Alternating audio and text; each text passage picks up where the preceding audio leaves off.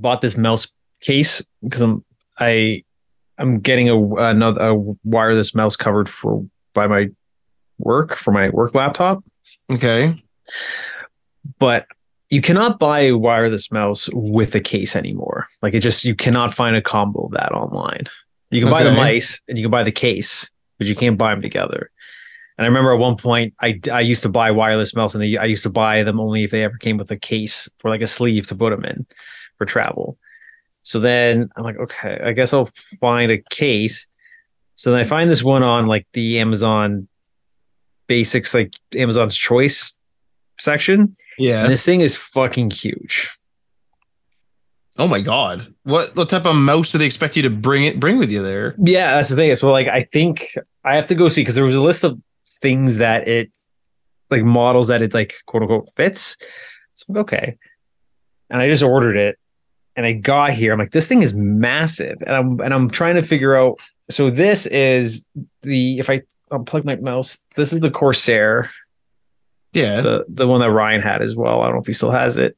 And this thing just like it just shakes around in here. Like there's yeah, so much that case dwarfs it. Like yeah, it's it's insane. So it's like, how big of a mouse can I order for this? Like, am I gonna have a honking huge travel mouse? The I'm gonna be honest, I never really ever I've never had and never considered a mouse case.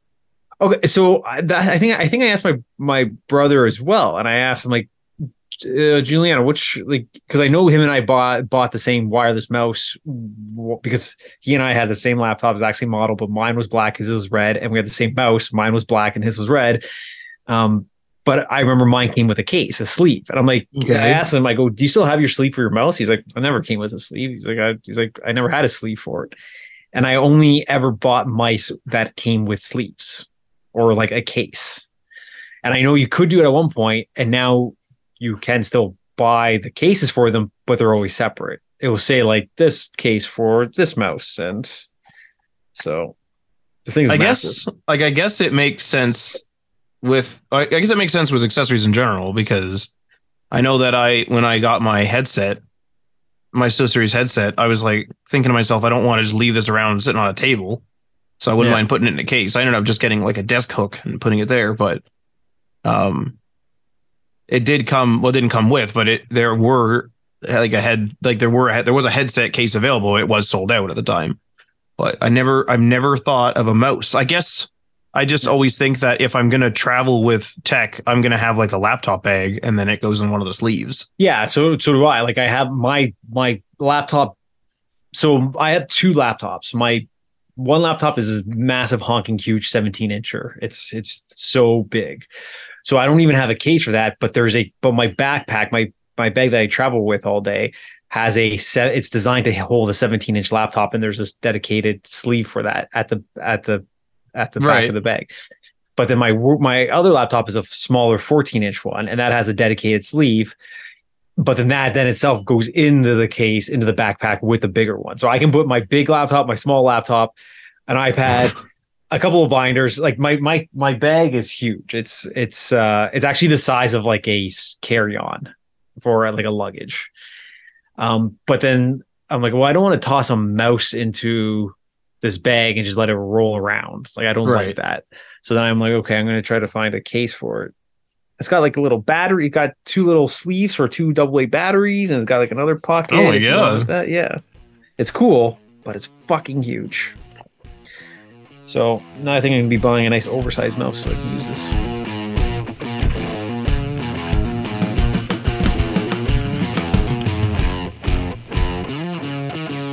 All right, let's kick off this episode. This is episode 431. I'm your temporary host, Matt Lawrence. I have with me today, Skeleton Crew, only Adriano Petty. How's it going? That's all you need, Matt. Come on. Yeah, actually, because we have a packed episode this week. Um, oh, we should have had. I should have had my brother come on and be so you and him can duke out some some Stargate shit because he's always making fun of you for Stargate. it'll uh actually I do have a Stargate related story, I guess, kind of. Um so I like I've been reading into the rumors about Amazon rebooting the Stargate franchise and I've heard and I believe this is all speculation that they were talking to the guys that wrote wrote or directed or whatever the expanse and so I just started watching The Expanse. If there's uh if there's one I would I would trust that. Expanse I I watched the first season fairly recently actually. And I tell myself I'm going to go watch the rest of it, but I also did cancel my Amazon Prime membership, so I'll have to put that on. I'll have to put that on Plex somehow. I don't even. I don't. Oh, I guess it was sci-fi. It was sci-fi, and then it finished on Prime. So I don't know. Well, how else you because get your Sci-Fi it. was not going to renew it; they were going to let it go. And then Amazon picked it up for seasons five and six. In fact, I uh, heard. I heard that, and I think it's also a rumor, but I heard that it was because Jeff Bezos wanted to watch it. that's possible. That could be it. Uh, Like, it is a it which, is a- which was awesome. Actually, show. Uh, season five, they were they were one of my clients for my um my previous position when I was um slinging around medical equipment for film productions. that's pretty good. Yeah, we had to I had to do a future looking hospital room. So, I think it was season five. I'm pretty sure it was. It was it was under the Amazon banner. I remember Amazon production company was the actual client. So I do. I've only watched maybe five episodes so far. I'm pretty slow with shows, which is actually good because I usually get bored of them. And um, I I do enjoy it, but it feels very of its time. Like it it feels like every scene is higher production quality than what you'd expect from that era from TV, especially. But it also feels of that era because it also feels kind of like they it's out of focus a bit to cover some stuff up or Oh, something. Yeah, you know what I mean? like it's kind of blurry. Mhm. You, you know what a sh- what a sci-fi show feels of its time. Uh, Battlestar Galactica. Yeah, It is like that is a good ass show. I love Battlestar, but the production does not hold up. the The longer you wait to watch that show, the worse it gets when you do watch it. That and Lost. You, you don't do any favors with Lost by waiting because you go back to the early seasons or even Lost overall. Its production value does not age well. Not I at all. watched like the first half. I watched the like the I guess it's like the prequel movie of Battlestar, and then I watched like the first half of the first season, and that was like I liked it.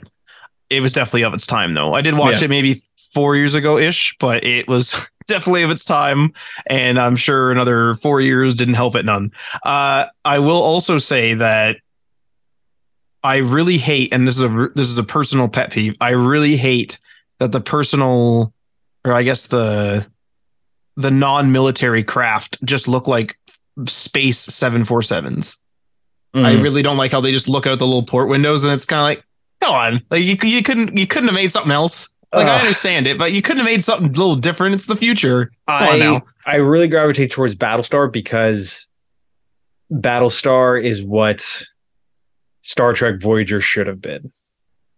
And like Ryan like Ryan's not here to defend Voyager or I don't know that he would, but Voyager I I they they just wanted another Star Trek show running simultaneously about them exploring space, but they didn't want to do it in in the same area as Deep Space Nine. So they put them across the galaxy, which is great, but they didn't take advantage of any sort of the storytelling opportunities of inter or intrapersonal conflict or, you know, um, lack of resources or anything. And all that was addressed in Battlestar. Like you had it, and over the course of the series, you see things get worse and then a little bit better and then worse. And then you have like interfleet issues and politics and that's what voyager should have been and it's uh it's very disappointing so It, it it is like a detail that drives me nuts because in shows I always think like, hang on, like how are these guys going to keep you know whatever running? Like they don't have unlimited parts. Like we're not we're not going and you know just calling it in and be like, ah, you know, damn, it's on back order. It's like there is no back order anymore. There's no order anymore. So how are we going to keep this thing running? And you know, you can jerry rig things to an extent, but if like it doesn't turn on and you have no more batteries, then I guess that's it. there's thing. There's a, a a funny gag a recurring thing on for star trek voyager is they're away from starfleet they're the whole point they're lost in space they're trying to get home They got like Yeah. slingshot out into space or something, right? yeah and it's going to take them it, at traditional travel speeds about 70 years Holy. Yeah. So they, it's like, okay, it's going to become an, uh, a generation ship. So, but the thing is, though, there's a common thing, a uh, common gag with Voyager is where they keep on getting shuttles destroyed. Like they keep on losing shuttles in just episodes. Like, oh, one exploded, one got lost, blah, blah, blah, blah, blah. But then when you look at the, when you look at the layout of Voyager and the schematics, it's like the ship can only hold four. it can only have had four coming out of dry dock. And if you count maybe the captain's shuttle that is hidden underneath, five, the captain's yacht or whatever. And over the course of the series, I think they get to like 13 or 14. Oh and they just keep on, it's like, where are you guys getting these magical shuttles? They just keep on, they keep on showing up and, and they just keep on like getting new ones somehow.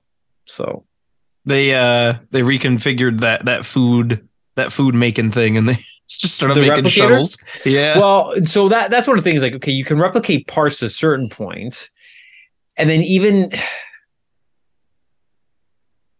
and then because that was never really acknowledged or addressed, and then in one of the newer Star Trek shows that just came out, Star Trek Prodigy, they actually do have a vehicle replicator system.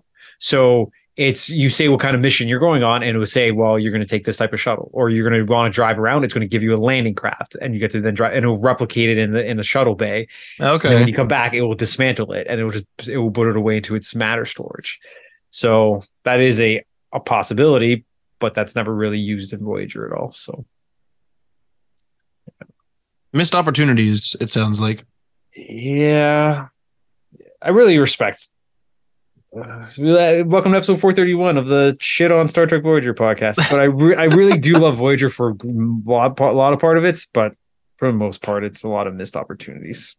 So So- Sounds a lot like SGU. But anyway, this is a video game podcast. We have a lot of video game related stories uh, for you today, including uh, a Microsoft story that is not the Activision Blizzard fiasco, I'm going to call it at this point. Uh, it is uh, a new app that Microsoft wants to launch on the iPhone, and it hinges on some pretty big changes. So we'll touch on that. We're also going to be talking about NFTs, of course we are, but uh, not super at length because I I have a story here, but I, I have a couple of questions that I want to ask Adriano and a couple thing, couple of discussion topics that I assure you won't be boring, hopefully, or annoying uh, about NFTs. And also another one, uh, another one about Microsoft, I should say, is about how Microsoft is saying that 10 years is enough for for uh, someone to make, specifically Sony, to make a Call of Duty alternative. So we'll uh, chat about that, bring back Resistance, and okay, a, a U.S. a U.S. senator, and this is about the fiasco. Uh, a U.S. senator uh, blasts Sony's monopoly on exclusive video games. Um, all this stuff I feel like is coming up because of the fiasco. Obviously, this isn't necessarily directly about this, but it's this is a whole. All this stuff, antitrust is all over the place these days, and these acquisitions are starting to get out of control. So let's dive into that first story. Comes to us from MacRumors. Microsoft wants to launch an Xbox Games Store on iPhone. It's going to be an app. In an interview with Financial Times, Microsoft's gaming uh, chief Phil Spencer said that the app's launch hinges uh, on regulators approving the company's acquisition of video game maker Activision Blizzard, as it would give Microsoft a wider portfolio of mobile games. And second, that the app would only be able to launch if the EU's Digital Markets Act and other regulations uh, allowing for uh, alternative app stores on iOS are enforced. And he says, quote, we want to be in a position to offer Xbox and content from both us and our third party partners across any screen where someone would want to play.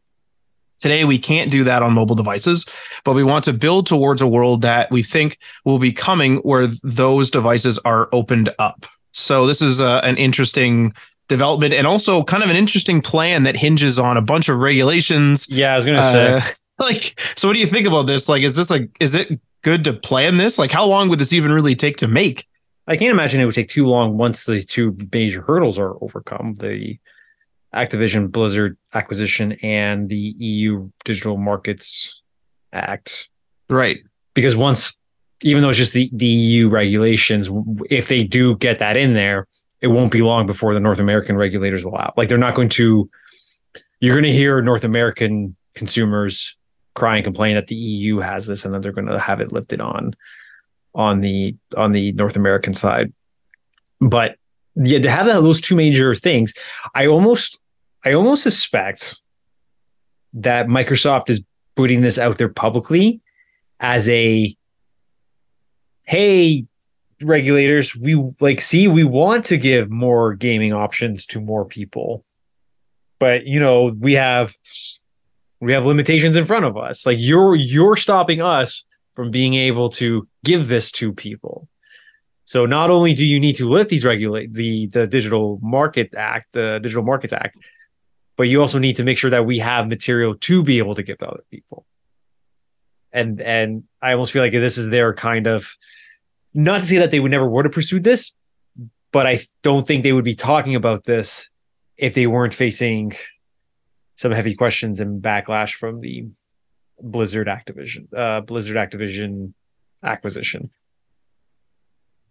yeah, um, I mean, a lot of stuff is definitely gonna. I mean, one of the one of the key points that he says here even is like it does hinge on that acquisition going forward, and then you know they want to do this. But I was going to question honestly. This sounds like a big, basically an app store. It's a, it's a game store that's going to be going on to iPhone and then more than likely on Android and that. But the only person, the only company that's really done this uh, to any large degree is Epic, and that is on Android. Uh, Epic had that whole fiasco where they went against the rate, went against the um, the rules, and they started cutting out the digital stores, uh, the, namely the App Store for iOS and Google Play Store, where they didn't, they like had the, like a workaround on the payment systems and whatever, and they both they get, they got kicked off of both. And so, like now, if I want to play Fortnite on my phone, which I do have it installed, um, I can download it from the Galaxy Store because I have a Samsung device. I download it from the Galaxy Store. I download the the Epic Games uh, launcher, whatever it is, and then that launcher, that app manages the updates for Fortnite. Uh, and Fortnite's it's it's its own app as well. So can you can you get Fortnite on that device without the Epic launcher? do you have to go for the Epic launcher? I want to say I think you have to go for the Epic launcher. I'm not hundred percent. I did a long time ago before it was in the Galaxy store. So when when the first, when Fortnite first got kicked off, everything you could download their store. You could download it right from uh, their website, and that's what I did. And I needed to download the launcher, and then the launcher handled the launcher handled like the updates and stuff like that, just like this does. Um, but what I was going to say is is that it's it's it's bizarre to me that Android has had the ability to make your own um, app store. You know, Amazon has or had their own. Uh, there's the one one that I used to use a long time ago on a BlackBerry called like the One Mobile Market. I think it was. Um, there's obviously the Google Play Store. There's a whole bunch of options and Google Play Services, which is the services that Google offers to games and different apps are limited, as far as I know, to Google Play Store, which is why obviously Google Play Store is one of the most popular, and it's also pre-installed in any Android phone that I've ever purchased. At least here, I know some uh, manufacturers don't do that, and some countries don't do that. But what I find interesting is that there's not, there doesn't seem to be this huge audience for additional uh, launchers and stuff like that.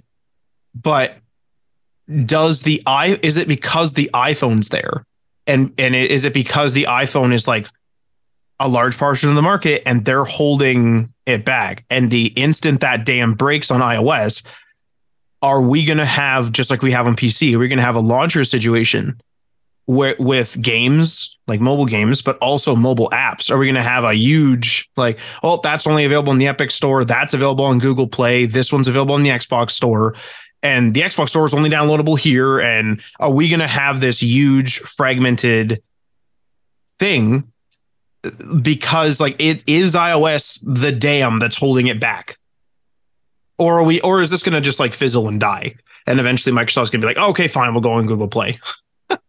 no, I I I think if they want I think having other uh, app stores on iOS, whether it's a game or just another traditional app store, is inevitable. I think they will people will, you know, scream and shout until that happens. I don't th- I don't see being like a super flood though floodgate situation where it's just kind of like all hell breaks loose.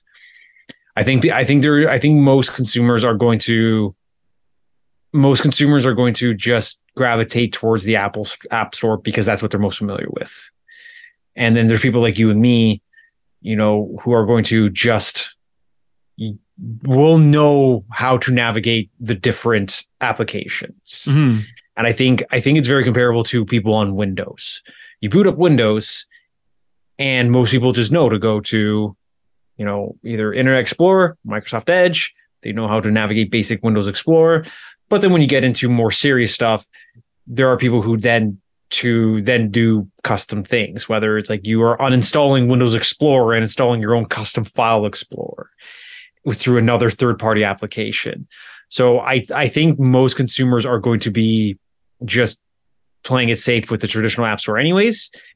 And I don't think it's going to impact Apple a whole lot. Um, Well, what's interesting is that we had this conversation before when the when the whole Epic when the whole Epic v Apple sort story sort of broke. And one of the questions that came up, I don't know if this came up officially or whether it came up in someone's article, but it is a question that needs to be asked is is it unfair competitive competition wise uh, to have your stuff pre-installed? Um, because obviously Apple's going to be like, well, we'll have the App Store in there, and then it raises the question, well, you know, are consumers familiar with and want to stay comfortable with the App Store because that's what they know and that's what they want and that's the most competitive thing, or is it a uh, an action of convenience? But then you have this weird question of, okay, now I have an iPhone that has no app store. So how do I get apps on this thing? And then you start getting into sort of what you said, where you have to kind of know what you're doing. Is this a thing where someone's going to have to know they have to go to like the App Store website and download it, or go to like the Epic Store website You know- and download it? Like, well, how is that gonna how is that gonna work? it, it- yeah, and those people that are are saying, well, it might be not, it won't be fair for you to have your own preloaded software. I don't think those those people, those regulators who are asking those questions, understand the gravity of you not having that installed out of convenience, because I they'll be the first ones to say, well. Why do you have your pre-installed Windows Explorer, your pre-installed App Store? It's like, okay, give them a Windows machine or an iPhone without your Windows Explorer or App Store, and then watch them immediately like shrug their shoulders and say, "Well, how do I do this? And how do I do that? And how do I get to this?" It's like, it's well, like, oh, use the winget command. yeah, You go, know, go start typing in your commands the old-fashioned way and figure that out because that's what you wanted, and then watch how fast they they roll back on it. So I, I do think that what I what I would really love actually for for some of these regulators is for um like an example be made for them. So it'll be like, hey, you know, let's not have the app store, and then literally Apple comes in. You know what? That day, it's like a testing day, a prototype day, a test, whatever, and they come in with this test device. So like, here you go, and it's like, how do I get apps? Figure it out. You know, Google it up. Well, I don't have, I don't have like a, I don't have Safari. Damn. And then it's like, okay, there is a problem here yeah. now we need to consider like some sort of solution because it would just be so blunt sometimes when the when there's mistakes made like that. It would be uh, it would, honestly if they had pulled something like that, I would be there's a subreddit called malicious compliance. That's what I would do. It's like, okay, you want me to do this? I'm going to do exactly as you say because I don't think you realize the inconvenience that you're imposing on everyone by having it set that way. Yeah, So here you go. Get uh oh, you don't you don't think there should be anything pre-installed in Windows? Fine. It's gonna it's gonna launch to a command prompt. yeah, just a still- little you- blink. yeah, you install your own GUI. Like, oh, like go for it. See how that goes.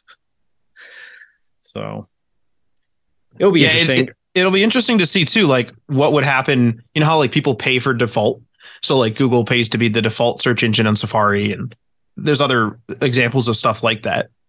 Like, would it be something like that where because like with Android, I mean, if you buy a Google Pixel device, it doesn't come with the Galaxy Store. But like I have the Galaxy Store because I have a Samsung device and that's pre-installed. So like that's I understand that it's different manufacturers, but it's almost like there's a deal in place there. Um, like the Amazon App Store might be on certain devices pre-installed because they have a deal with that that person. but I, I but I think I'm also wondering how this would affect existing because we already see things like this, especially uh, when you go and buy a new laptop. Does a consumer grade laptop from Best Buy or whatever, whether it's HP or Dell or what or Asus, there is pre-installed custom software a whole bunch of it, yeah. Yeah, exactly. So it's like, okay, so if you're going to do this with the Apple App Store or any sort of proprietary app store, which is your device, those regulations also get kicked in for that device. like Dell wouldn't be allowed to to bloat its own computers anymore, Mhm. or HP put its own HP you know inkjet software on there. Like all it would have to be a clean slate across the board.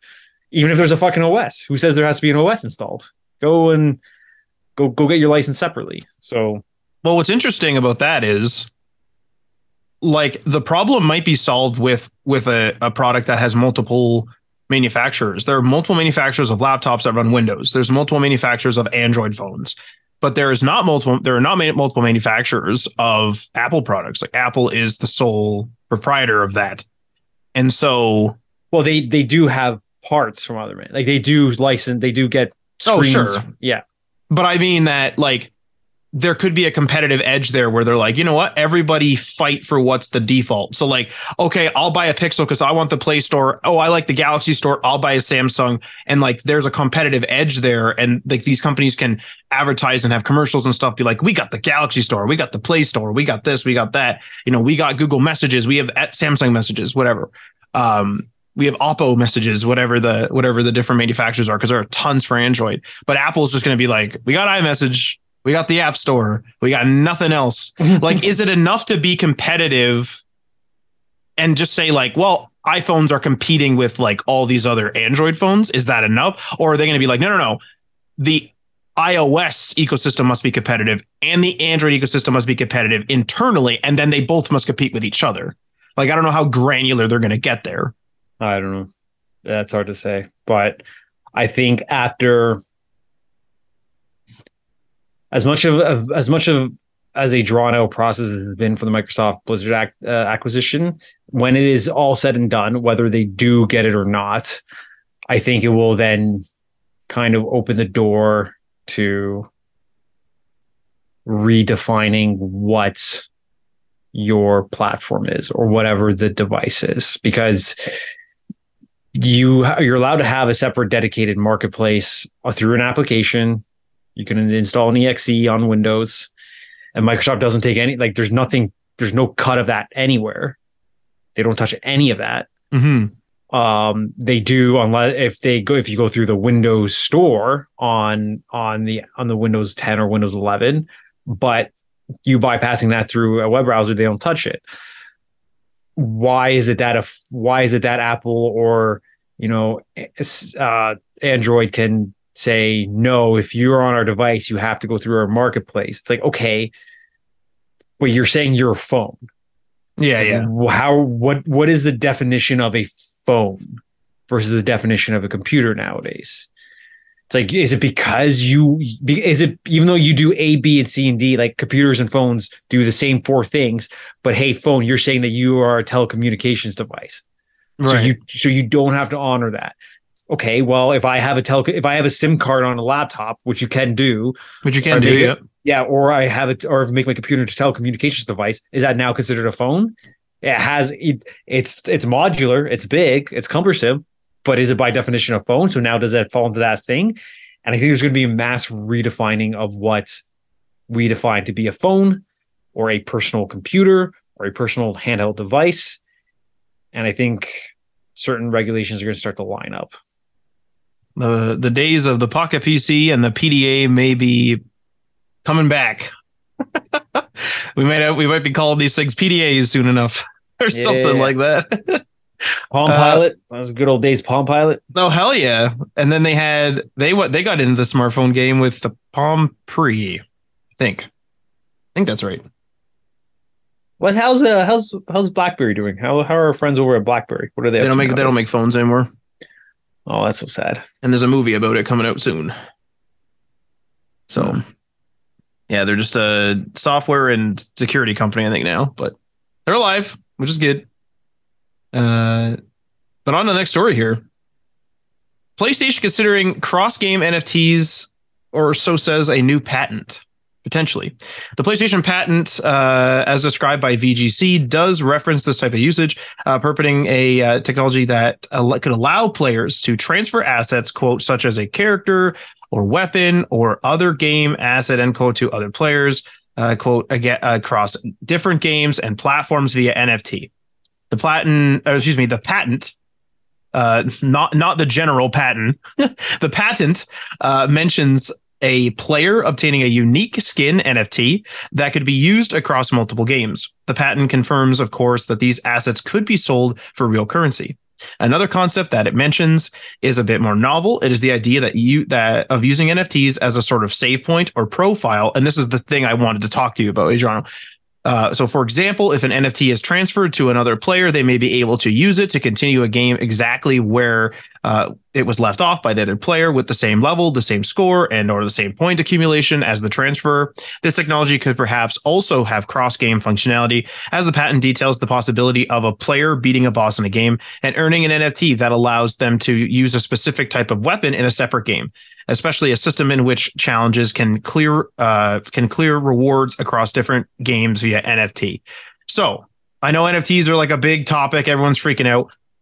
Adriano had a Adriano and I had a brief discussion about this um, before the show, and I was talking about how NFTs, these to me, kind of blew up because money got involved. Everyone's like, "Oh my god, they're worth this much, and this is how much they are, and they're an asset, and you got to do this, and you got to." You know. But then I was saying to those like, NFTs could just be a ticket to an event. Like it could literally be your membership card to a club, and that club uh, literally allows you to get into an event. And we have seen that with some NFTs, like that yacht club did that or something. But I mean, like NFTs could just become less of an investment thing in the future and more of just like, I've received a digital boarding pass, I received a digital ticket. It's just being run by NFT technology, and we maybe we won't even know what it is maybe we won't even call it NFTs. Uh, by the way, this story comes from DualShockers. I forgot to mention that before. So I want to talk to you about this. Like NFTs are a bad word. Everyone freaks out about it, but this doesn't sound like it's, you know, tr- them trying to monetize anything. This sounds like they're just saying, Hey, uh, this is going to be a way for us to share data. What do you think? Uh, it conceptually, I don't have an objection to it. Um, possibility of player being beating a boss in one game and then earning an NFT that allows them to use a specific type of weapon in a separate game, especially in a system which challenges it can. So, do you know what this reminds me of? This reminds me of I, uh, the VMUs from Dream from Dreamcast. Now I rarely I've rarely used them, but I I read a lot about them back in the day. And VMUs, I don't know if you remember what they were, but they're the memory cards. They stick in the controller, and they themselves are like a little mm. Game Boy. They come out and they have buttons oh, and a little screen, but oh, you can yeah. you can like earn something on there, and then like take it out and then play a little game on there, earn a little more, go to your friend's house, plug into player two, and hypothetically, you could then, you know, bring in like, hey man, like I know we've been struggling facing this boss. I went back home, played single player. I went into this cave. It's like we play, so we're playing Elden Ring. I went into this cave, got this crazy sword. It's really powerful. I'm now leveled up a bit. Let me bring my my VMU over and I'll we'll do that. Well, instead of like a VMU or like a memory card or something like that, like you would with a PS2 or a Dreamcast, instead of that type of thing, it would be pop like just in the cloud. Like, hey, I'm gonna I'm gonna sign in. It's my unique identity. My character will load into our co-op game. Now let's go like beat the boss. Okay, I guess I guess my question is is why does that have to be an NFT and why? Because I feel like that can be done now. It, it, it can be done now. It's just I, I think the thing that people are freaking out about is like this is just a way to do that with the blockchain. And like the blockchain and all that stuff, like they're bad words right now because a lot of people lost a lot of money, including myself. But um, they're just a, a piece, like a way to do it. It's just another way to do it. An NFT is unique. It's unique to you. So like your character in a game, like your MMO character, could be an NFT. Like it could could, and I'm not an NFT specialist, so I might be saying some of this incorrectly to be clear to anyone out there. But um, as far as I understand it, like I could start a character in an MMO and you might not even know it, but they could be making an NFT for you. And okay. it's a unique thing that's, you know, hosted on the blockchain. And then that's it. Like it's, okay. that's just how so they handle me, it. Let me throw a scenario at you because there are people who would sell off like WoW characters and sell off the accounts. Um, uh, to people who needed like who wanted a specific character right so they would then just make a transaction they would hand over the account and the password and the account information to this person and then they would have that right yep so would this just be a way of almost legitimizing that to say well this is my character but now i'm selling you this nft This now license is yours to do with as you want, and then that person can adopt it into their system. Is that what you're saying? Yes. Like this is what you're saying there is very similar to what in terms of activity, um, is in terms of a lot of people were were when crypto and, and and blockchain took off, I think it was last year and the year before maybe. Um, when it took off and, and everyone went nuts, the metaverse was coming out. People were earning uh, you know, cryptocurrencies by playing games, and they were also earning NFTs and using NFTs in certain ways uh, as tickets to get into places and stuff like that. Of course, and get into unique clubs and whatever. And what ended up happening with that stuff is like it all came crashing down because people were thinking, hey, you know, I don't want to like boot up Cyberpunk. I don't want to boot up Cyberpunk 2077, for example, and have my character be an NFT. And then I like will constantly be reminded that this NFT is worth $100. I put a little more hours in it, then it's worth 110. And now my gaming kind of becomes like a chore and I'm going to be min maxing because maybe I will want to sell my asset. Whereas other people think, well, no, like I'm in an MMO, like you just said. I'm going to be grinding constantly. Some people are literally selling accounts or they're selling services in these games. So some people go, no, I, I work online. I'm a content creator, uh, which I understand is not related to this, but sometimes people will do a bunch of stuff online. I'm a content creator, but I also do this uh, while I have time. You know, maybe you're a WoW streamer, and when you're off stream, you still play WoW and you do something to sell accounts. I don't know if that's against the terms of service or not, but like this could like quote unquote legitimize that if it is against the terms of service. This could you, you could say you know if Blizzard says yes, you know you, your NFT you can sell it, you can do whatever. You know, go ahead. Oh my god, the Diablo shop. Oh god, that'd be terrible. This is see, this is where it, this is where like the, uh, the NFT as a bad word comes in. But like, I'm gonna throw up. But here's the thing. So like, think about to me, this is this is a way to do NFTs right.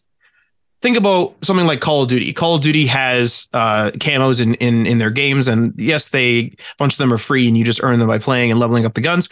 And a bunch of them you have to pay for.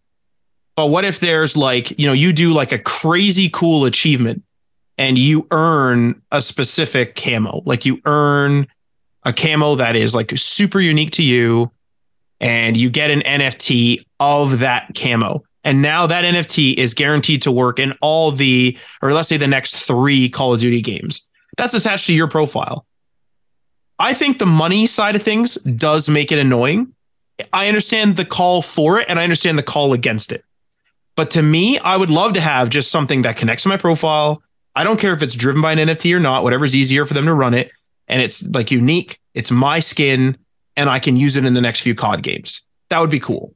Something like that would be neat. Or right. like, you know, something like that is cool. Yeah, but the thing is, though, so the whole point of the, from what I know, is the NFT is supposed to make a proper ownership of something. So it is yours to do with and sell off as you want. Mm-hmm. And it's not tied to a digital license or uh, some sort of limitation. So when you say things like, well, you know, this NFT will let me use a specific skin for the next three, it's like, no, I should be able to use this in some capacity forever. I should be able to take this and use it anywhere that I should uh, that I should be able to do it. And it's like, okay, well, and that's that's where NFTs kind of lose it for me. And where where I see the benefit for NFTs are almost preserving a digital games collection. Because, oh, okay. Yeah. Because what you were, what you would then do is if you're going to release a game digitally, you do sign it with NFTs. You then can say, well, we're only going to distribute out, you know, a hundred thousand for the first release of this game. And you say, well, we're not going to release, we're not going to release another studio's going to go focus on something else and maybe we'll do another 100,000 units later. It's like, okay, well, then now I'm going to play this game. And now this game in the aftermarket has hit a premium because you know what? They've decided not to do another 100,000. So now there's only ever 100,000 copies of this game that can ever exist or be right. run simultaneously.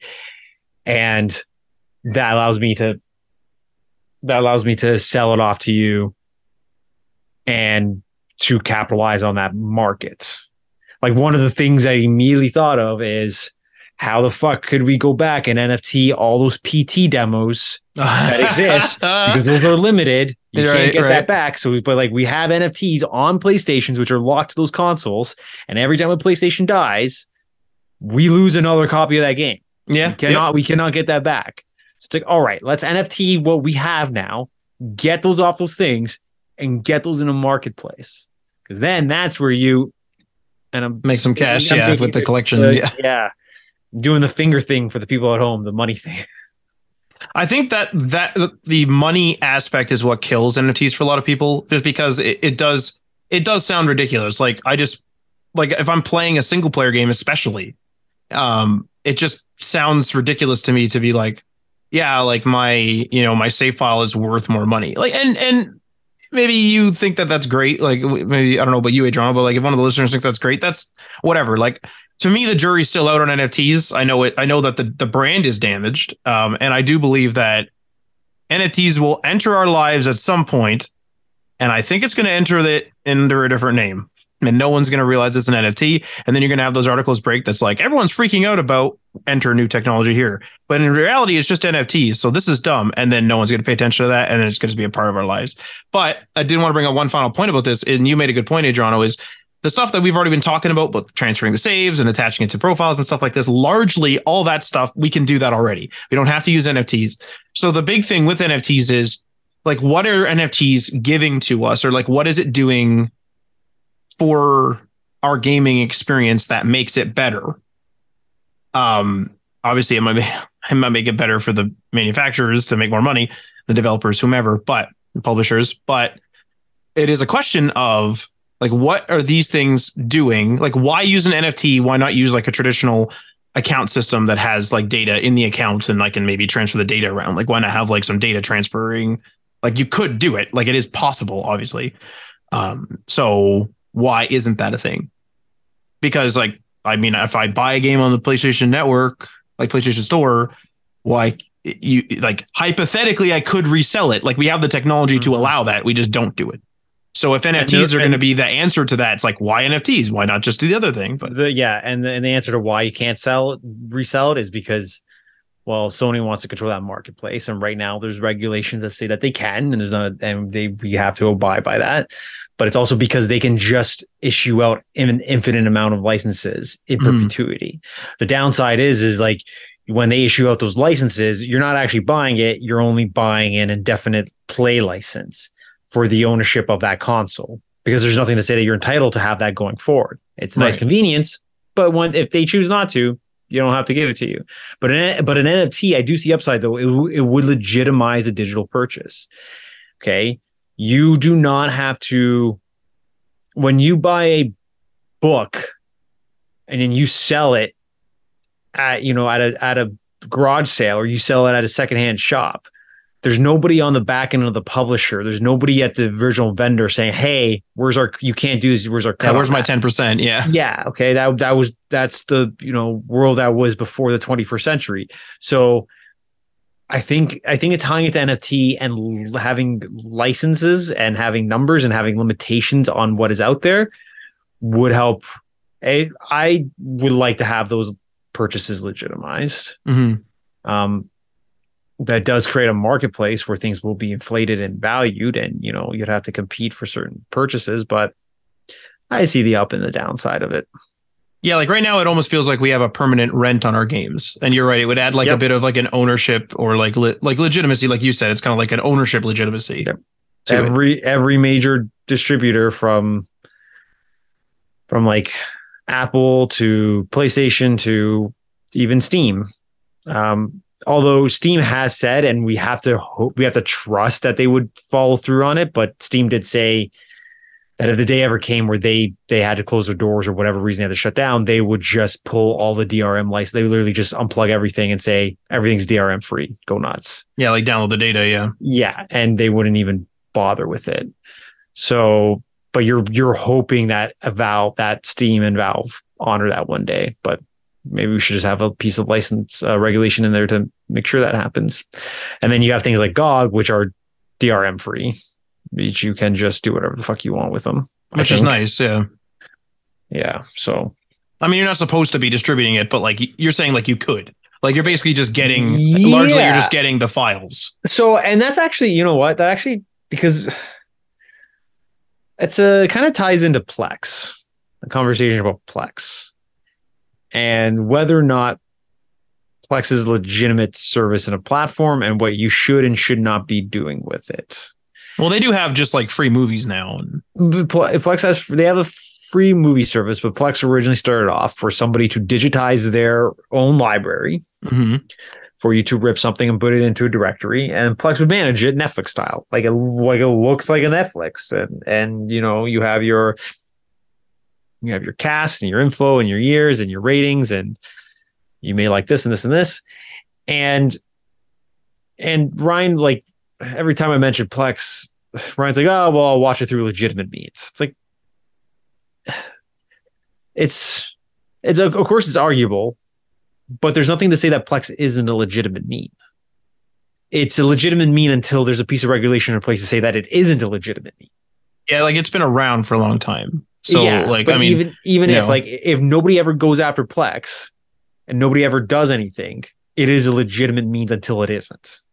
We have to be told we're not allowed to use it, not that we have to be told that we can use it. and many people will purchase like the DVD, and then like there may be a law that says they should like they're not supposed to rip it, but they'll rip it and do whatever. But that manufacturer is getting like the, how that person's justifying it is that they did purchase it from a store, the publisher, you know, production, whoever company will get their piece, and then they're just instead of using a disc player, they're just using a digital player. So that's how it's justified Yeah, by and- the, by those people usually. and and the thing though with with plex is if you're if you're want to make an argument to say well from from conception to final execution what you're doing is you're taking a piece of media you're ripping it you're putting it on the server and then you're giving it access to however however many people you want with whatever limitations you decide for you to watch it. It's like maybe but the way that the way that that would likely be looked at is each individual step on its own are you allowed to do that? You're not looking at Yeah, everything yeah. as a whole.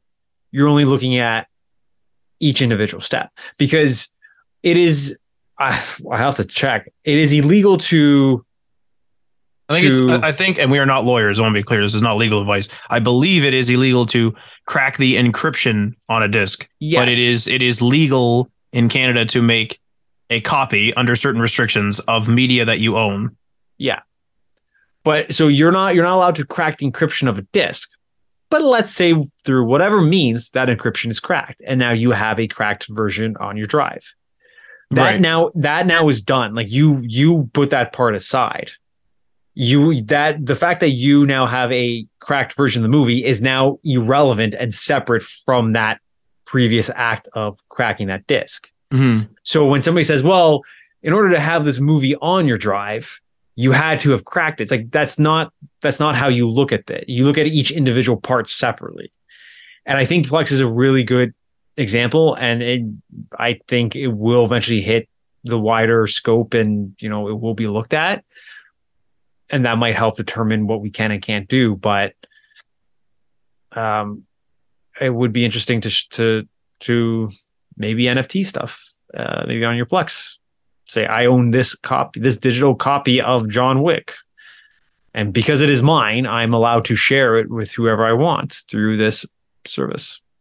Well, the thing that's crazy to me is like you buy a movie on Google Play, let's say, and then it's just like anything else where it's on their service and you can download it and li- listen to it or watch it offline. Uh, and then you can also stream it, usually, you know, through the Google Play video app, or maybe it's Google TV now, uh, or you can do it through YouTube as well. But I find it interesting that you can't, and this is really bizarre, like you can't download it and then not use it through one of those services. Like you're not getting an MP4, you're not getting an MP3 if it's a music thing. Uh, although I think music, Ryan was telling me music is if you do It purchase is. it off iTunes, I think it is DRM free It now. is DRM free because But- they it was it was a pain in the ass for certain transfers. It it was easier for Apple just to lift the DRM.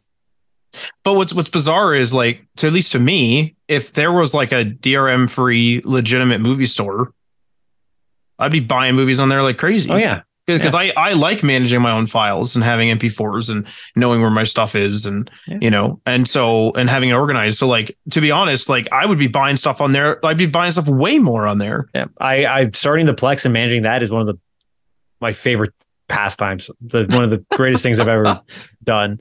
So yeah, it's I thought of one one final NFT thing as we were talking that would be useful, and that is you know how in the future, uh, or I guess the future depictions uh, in, in sci-fi and stuff, people will have like digital art. So they have like a little pedestal, and then there's like a piece of art that's like like a hologram sticking out of it. Mhm. I think that that type of stuff is probably going to be here. Like, I mean, it's probably still it probably is around already, but like wide wide spread. I think within about ten years, and like people collect paintings, like real paintings, and it's like this is like the Picasso. This isn't a copy of the Picasso. This isn't a print of the Picasso. This is the one that Picasso painted or drew or whatever. Um, you could do the same thing with NFTs, but when gaming, you could do the same thing with your character. I built this character. I went through all the shit and did all this stuff. An MMO, a single player game, it doesn't matter. You put the little USB stick into your little hologram pedestal thing, and there's your desk ornament. It's your little NFT guy. And that's like a legitimate, unique to you piece of like art or whatever you want to call it, display piece. Well, whether or not you're allowed to sell it is another thing, but there's just one other small use I thought of. Mhm. All right, next one here. Another Microsoft story. Microsoft says 10 years is sufficient for Sony to develop Call of Duty alternatives. This comes from Video Games Chronicle or VGC. Uh, in a newly published document, the company has told, the company meaning Microsoft, has told the CMA that it believes a decade is long enough for Sony to create alternatives to Call of Duty. At the remedies hearing in CMA, uh, they asked Microsoft if the 10 year duration is sufficient and whether there would be a cliff edge for Sony at the end of this period. Uh, it does say the 10 year is redacted here. So, but continuing the quote, Microsoft consider uh, Microsoft considers that a period of 10 years is sufficient for Sony as a leading publisher and console platform to develop alternatives to Call of Duty. The 10 year the 10 year term will extend into the next next console generation. This is also redacted furthermore. However, moreover, the the practical effect of the remedy will go beyond the 10-year period since games downloaded in the final year of the remedy can continue to be played for the lifetime of that console and beyond with backwards compatibility. And I agree. Um, there's a lot of things that businesses hinge on that are it is out of their I- control. And I'm sorry to say this, but Sony, you're so fucking scared of having Call of Duty taken away from you. Make a shooter and compete with Call of Duty. That's what you should be doing. So when I first read this quote, my reaction was like a like a grinding teeth. It's like, uh, Microsoft, you probably shouldn't have said that. Uh, that's probably not the way you wanted. They should have phrased it. It does sound arrogant, but then when you kind of like unpack it, But it just it just sounds like they're proving Sony's point. They're saying, well, yeah, Sony, you're right. We are going to take this away, but you know, tough- oh, that's a good tough point. shit, tough shit. Deal with it. It's like, no, no, that's not the angle you want to play, Microsoft. Microsoft. This is the angle you should be playing. is you should be playing. We have no intention, as of now, we have no intention of uh, doing anything exclusive. We will reevaluate everything as a as an as needed basis going forward. There, there's there. The whole thing should be we're not saying we will and we're not saying we won't. We're saying we don't know. Our motivations for buying this is not to make exclusives. Our motivation is just to expand our portfolio. That's that's what they should be going for. I do agree with you there, and I, I don't, I didn't clue into that, but that's absolutely true. Like uh, as a regulator, giving this a lot of thought, I'm sure they probably would think, "Hang on, Yeah, it's what is that? Like, what do you mean? Like, why, why, why all of a sudden you mentioned in this tenth year of this tenth year Yeah. uh, a- a- agreement here? Yeah, because if it's Sony that's saying, well, you know, they'll only give us for 10 years, they're only going to give us for 10 years. And Microsoft's like, hey, 10 years is enough for you to get shit done. It's like, no, no, Microsoft, shut up. Just, you know, you play the bigger man here. Like, like you, you just, you're in it for everyone. You're in it for everyone everywhere. And just then, hey, a year into the acquisition, be like, yeah, you know what? We've decided after reviewing it, we are going to make it exclusive in five or 15 years or whatever. I think them phrasing like that was probably you're they just they're proving Sony's point. So at the Well, same time, I- I, I- I still wonder- don't agree with Sony. They they should just shut shut up and let this happen. Do you think that they're that they are thinking that in ten years there isn't going to be a console to or like a, a- at least not mainstream that it's going to be more so focused on the services Xbox Game Pass and then PlayStation I don't know plus plus or whatever the hell they call it, um, and then it would like Microsoft, and then it would be weird for Microsoft to effectively publish a game onto PlayStation Plus Plus. Like, uh, do you think that that that's their concern with the ten years? Because they do have a financial interest in not making it exclusive. Like they have it to make it exclusive. They have they, like you could see it one way where it's Yeah. like, hey, if it's exclusive, people are going to buy Xbox. But then the other side, you're like, hang on, but there's a hell of a lot of PlayStations, and many people don't have the budget for it. So Yeah. Microsoft is actually going to suffer, and like you know, there's benefits and the pros and cons either way. Um, so like it does make sense for them to continue to make Call of Duty for in the current state of things. But do you think that we're gonna like you and I just had a huge conversation about the digital marketplaces as they stand right now? I mean, do you think that they're going to be the same way in the future? Like, are we even going to be buying these things anymore? Are we just going to be streaming everything? Like, it is a question. Yeah. Um, that is one that is actually one angle they could have gone, saying we're not like Xbox Microsoft could be could be just expanding their catalog because they are they just want to be a service. They're saying, well, we're looking at the, the market and the projection of the industry 10 to 50 years from now. And it's not going to be a console with games on it. It's just going to be a service in which you pick where you want to use that service you know xbox and you know activision under uh, under microsoft will be on any piece of hardware that exists in any sort of streaming format beside our competitors and our friends at playstation and nintendo so we're not it's not about us making something exclusive it's just something it's just about us securing our place in a all digital streaming marketplace Hmm.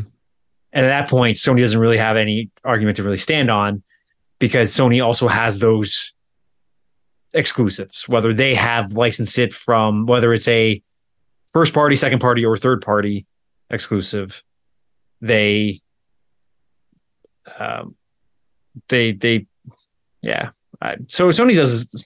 It's, I don't know. Like Sony's kind of being ridiculous with this whole thing. I'm, I'm, I was fine with them coming after them. It's like, okay, it's competition. They're coming after them for a bit. And then now it's just kind of getting annoying. Like I, it's annoying to see this in the headline every week. And it's annoying to, it's annoying that it now a bunch of other things coming into question. Like we're not covering this, but uh, Redfall did have a PS5 version that was in the development. And then when Microsoft acquired my, uh, Blizzard or uh, Bethesda, Uh, um, then they were like, uh, yeah, shut that down. Like, okay, so, don't need that. so I, I didn't end up actually reading that article. I'm curious though when when it was decided was it decided that they're going to cancel it after they acquired them, yes. and what was the like official internal reason? I rem- if I remember correctly, I read this a couple days ago. It was that they were fo- going to be focusing on the Xbox experience or Xbox platform or something. But I will say this: that Bethesda, whereas they are a huge impact, a huge cultural impact, certainly uh, in terms of gaming with their RPGs and other things like Doom and those type of things, they are smaller in terms of like in terms of like the esports and like the prowess of Call of Duty, at least from the impression I get. I don't have numbers. Um, it just seems like COD is like this behemoth of a thing. And then obviously you have Diablo and all those other things. Whereas like all of Bethesda's titles sort of fall like they don't have one that's like, this is Call of Duty. You know what I mean? This is Bethesda's Call of Duty. Like they don't have something think. that big. Maybe to- Skyrim. Yeah, I'm trying to think of how they could swing it, how they could like Redfall Discovery. Because like historically, Bethesda has had issues developing on the PlayStation console. Right. like they had they had to bring like like PlayStation had to go in with Bethesda to fix Skyrim. Skyrim. Yeah, that's right for PS3. That's so right. like I, I I'm trying to think of like if I if I was Microsoft PR, how would I spin the Redfall exclusivity thing? I don't think they can spin it because they have like Starfield is another example where yes, Starfield wasn't necessarily announced for anything. I mean, Redfall wasn't announced for PS5 either until this story broke, but like probably was going to be coming out on PlayStation, right? Like Starfield was probably going to be on PlayStation because Bethesda as an independent entity needs all the money they can get. Like they're not they're not joining the console wars just to join the console wars. Like they need a financial yeah. incentive. It is it was l- likely possible whatever, but it's not out of the realm of possibility. Correct. For, yes. for Microsoft to have made an exclusive deal with that developer. Yes. Sony has done has does that too. Bloodborne is not their developer, but they have an exclusive exclusive deal with Bloodborne on PlayStation. Yeah, like that's Play- a good point. Actually, PlayStation will do the same thing with studios, and like you have you have all of from uh was from top FromSoftware. Was that yep. them? Yeah, yep. you have all their other catalog everywhere else except Bloodborne is locked to PlayStation, and Demon's Souls on console is locked to PlayStation. There's a PC yeah. version, but on console it's only PlayStation. So it's like PlayStation is dirty too. Like they'll do it as well, but there just seems to be this like like forgiveness for PlayStation. It's as, like, oh, that's just what they do, kind of. Yeah. Yeah. It's like, well, PlayStation is doing it creatively and they're doing it because of the artistic um, you know, preservation of the image and they they'll be able to support it. It's like what Microsoft's doing is out of just business. It's like, fuck off. You're all doing it out of the same reason. Okay? Yeah, Sony's making some yeah. money here. Like you just seem to have like like a favoritism in the in the in the in the public eye for some reason. Because if it was the other way around, Microsoft may may have gone after you know antitrust, but people would be like, you know, no, PlayStation has every right to do this. They have they they they bought uh they bought Bungie. Yeah. To Microsoft give a fuck? Like did no, Microsoft didn't them? say a word as far oh, as I know. And and and there might have been a reason to do it because like like historically, Bungie made an Xbox exclusive game. It made the Xbox, yeah, like the Xbox, uh, like show. Uh, what do you call it? Like almost like the yeah, their. I want to say motto, but that isn't it. Like their their front runner, especially for the original Xbox and the, and the 360 was was uh, yeah mascot. That's it, a Master Chief. Yeah, like so but it, like Bungie is responsible for that. Yeah, so it's killing me because like PlayStation, Xbox do the they're doing the exact same thing. The only difference is Xbox is doing it on a much bigger scale because they have a much bigger wallet. Yeah, Microsoft. PlayStation huge, has yeah. to stick to a smaller scale because they have a smaller wallet. And because Sony does not have the money to counteroffer or to buy an exclusive deal or to say, hey, Xbox will pay you to make sure that this stays on our console, they are just now, all they have is just crying and begging to regulators. That's it. Like that's all they have at this point. But the and thing that's that's stupid about this is they could compete here, right? Like they can make a Call of Duty competitor. They're but not they're, wrong. But but the reason why they're saying they're they're afraid of that is because they know they won't. Like there's a reason why they don't enter certain marketplaces or certain they try to combat certain shooters because they know they won't achieve it. Okay? I see. I, I hate that because it's like COD is a good like. Yes, I know people hate it and this and that, but like COD is a to me anyway. I'm a casual COD player. COD is a good shooter. If you say so, I stay you know, it. It's, I mean, yeah, it's like pretty like it's really competitive and stuff like this, and has a pretty toxic community sometimes. Um, only some of it though. Like obviously, the by and large, I don't think it's that toxic, but um, like COD is just a good shooter. Like even if you just want to play single player and you want to play a military shooter, COD is a very good shooter, in my opinion, as again as a casual player. The, PlayStation PlayStation can do it, man. Like they could come in and they could make an Overwatch clone. I know it's not a Call of Duty clone, but like obviously Overwatch is going with Activision Blizzard. Like they can make an Overwatch clone. They can make, and they don't even need to make a clone. Like you can just make make a game. Like make like fucking Resistance was doing good. Make Resistance again, and just make it more like COD with aliens. And it you might stumble. You might have some serious troubles. You're gonna actually. I hope you do. I hope you have some troubles because if you if you overcome them, you'll it'll be way better at the end. And then we have two games that are competing for each for the space. But like you want to play a military shooter that isn't all about realism. Really, the market is Call of Duty way at the top in terms of popularity and like everyone knows what it is, and then everything else beneath it is way down below. I wonder if that's another way that could be spun. If that Uh-oh. could be an arg- if that could be an argument from Microsoft. Say you're like PlayStation, you're you're trying to argue that you don't have a competitor from for Call of Duty if we buy it. Not to say that they wouldn't keep it there anyways. Because there might be a financial business, you know, reason to do it. But like I wonder if there's a way for it, for it to be spun to say PlayStation, all three major players, Xbox, Nintendo, and PlayStation, we all have our different strengths. Okay.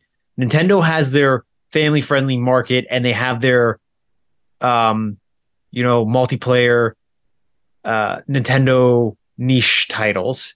You have your more single player um cinematic high AAA titles. Almost like movies, kind of. Yeah. Yeah. exactly. And then we will we have the mar we want the market or have the market of online multiplayer games. And it's like we all have we're all going to be involved in all three of the like you're going to dabble in each one slightly, but we're going to have our strengths in our respective fields and just kind of stick with yours and we'll stick with ours. So That's a good. I mean, it is an interesting, like, it is an interesting thing to point out because I do literally go to my different consoles to like when I pick up like my Switch, it's a totally different experience Mhm. Than when I pick up my Xbox. And and there is some crossover. Obviously, some you know all the consoles have some family friendly games and kid friendly games, of course. But that's super interesting. That's an interesting like way to do it. Another thing, another way to spin it, actually, when you were talking about spin, is Sony is doing this quote unquote because like they don't want to lose Call of Duty, blah blah blah, and they think it's uh you know bad for competition, this and that, but yet they won't spin up a competitor. So could you they- spin it they like probably because they probably can't. I, They probably I swear can't. to you, it, like they, it's not going to be easy. Like I'm not saying it's, not- going to be it's- easy, but they, can. prob- like, they probably but they cru- can. Matt, you're talking about years of market research and like just focus grouping, where to say like you don't think there's been competitors to try to come in into the marketplace to do, you know, the MOBA scene. There was a shit ton of MOBAs that Sure. hit. There's shit, there's shit ton of card games that came in. There's a shit ton of, you know, uh, uh, uh team based shooters. You know, how many people things tried to compete with Overwatch and it just fell by the wayside. So at a certain point, they're they know it's not worth it. They're not. They can't enter that market. There's a reason why Microsoft doesn't make the Microsoft Surface phone anymore. The the Windows based one is because they know it's like we can't keep up with this market, so we're not going to bother to make that phone.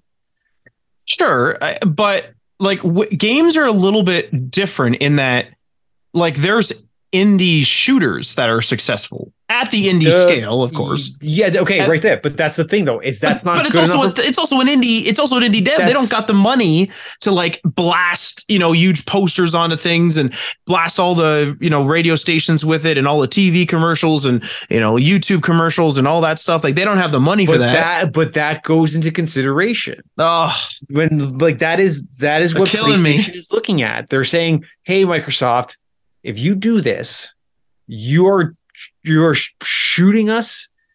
You're tying one hand, shooting us, and leaving us for dead, or tying one hand behind us and telling us to swim." maybe Like, I'm being too naive. Like I'm being too optimistic. Yeah, it, but you're saying, "Well, PlayStation, just go out there and be successful." Yeah, well, okay, well, But, but I mean, they do that with everything else, though. It's like it, not They every single title does that well, they- but like they they they, have that- tons of exclusives and they got tons of games that they then they they just they just do it. I'm not saying it's gonna be easy. But Matt, they do that with their AAA titles because that's where they excel, and they rely on the third-party developers to cover the areas in which they don't, which they're they can't do. They Sure. can't make a COD, so they let Activision deal with that. Sure, While PlayStation, while PlayStation can focus on the other on the other stuff. sure. Okay, Microsoft, you know, they have their strengths, they have their weaknesses. It's a little bit more of a wild card with them, um, but you know, they they do have a market. Some they do have they do have major exclusives that which will not be challenged for the foreseeable future. One of them being Sea of Thieves. Like their Sea of Thieves is a truly unique experience for what that game is. Yeah, yeah, it's pretty you're, unique. You're not going to get that again for a long time. Doesn't matter what Ubisoft tries to pump out with Skull Bones, you're not going to get Sea of Thieves. if it ever So, happens. Yeah. So like like Microsoft does have their major exclusives. They just I see both sides of it, but at the end of the day, it's just Sony, you wanted like the Sony PlayStation closed off experience. You didn't want to you wanted like to be your own little niche. You wanted to be your own little version of Nintendo. Well, guess what? You got it. You're going to be your own little version of Nintendo and everything that goes with it because you're not going to have now those major titles. There's a reason why COD isn't on Nintendo. It's because there's not a market for it or there's not performance for it. Although it's supposed to be now if this deal goes It's, through. spo- it- it's, it's going to be there, but we really know it's not. It's like, yeah, you're going to be able to technically launch that game, but you're not going to be, you're not on a hardware level. You're not going to be able to run that game. Yeah, like I wouldn't choose. I'm gonna be like, man, it- it's on sale on the Switch. I'll buy mm-hmm. COD on the Switch instead. I'd be like, Yeah, nah, I'm just gonna play the full retail. There's no scenario where, even though it's free to play, where I'm going to pick up Overwatch on my Switch to play versus people on PC or whatever. So it's not, it's absolutely not happening. But you know, they they PlayStation wanted to be of their own version of Nintendo. Well, Microsoft coming in and taking this is just going to kind of push them in that corner. The difference is that they don't have the finance, they don't have money, they don't have Nintendo money to sustain themselves, and they don't have Xbox money to buy a developer. So now they're kind of stuck in between. So now, Like, they, now they made it Last of Us three just to make just to, honestly like like this is the first time that I you can see PlayStation being scared. Like they are they're they're legitimately terrified because for the last generation, because you know Xbox dominate, uh, let's say dominated. Xbox came in strong with the 360. PlayStation 3 was a little bit later, but for the PS4 and the PS5, PlayStation has dominated it, and they sh- they showed their arrogance. No, we're not going to do crossplay. No, we're not going to be cooperative. No, we're not going to share a marketplace. You're going to, we're going to, you're going to be the PlayStation experience because we have a better experience. All right, PlayStation, Microsoft comes in and just throws down a wad of cash. We're just going to buy our way success, to success. And now, like, no, you can't do this. Well, somebody made a good point. I think it was on the ACG podcast, and I am paraphrasing from memory, but they said that you know Microsoft has been criticized with the amount of studios that they own and the little amount that those studios have been pumping out. But then a lot of other studios that aren't related to Microsoft or anything lately have been having trouble pumping things out. Games are delayed, games are buggy when they come out, those type of things. And so it just sort of seems to be like an industry wide problem right now. And so what the podcast that I was listening to brought up was somebody somebody mentioned that there doesn't seem to be much in the way of Sony releasing anything anytime soon. And Sony's devs are more than likely not immune to the same problems. So Sony might have one hell of a lull, just like Xbox has had. Like this might be the beginning of Sony's lull. And then you make a good point where they're scared because now it's like, yeah, we don't have another God of War. We don't have another, you know, enter like like Last of Us. We don't have another uh, one of them. They're all three to five years out, like you know. And I'm sure there's And- some games that are coming out. Like uh, a, there's not going to be nothing, but and and credit to them because the, their decision to go on to PC was probably made years before this was even taught. Like, like their their their mar- their entrance into the market the into Steam was not done because of the Microsoft acquisition. Maybe maybe the Microsoft acquisition of Bethesda may have pushed that, but it definitely wasn't the Microsoft acquisition of Blizzard or Activision.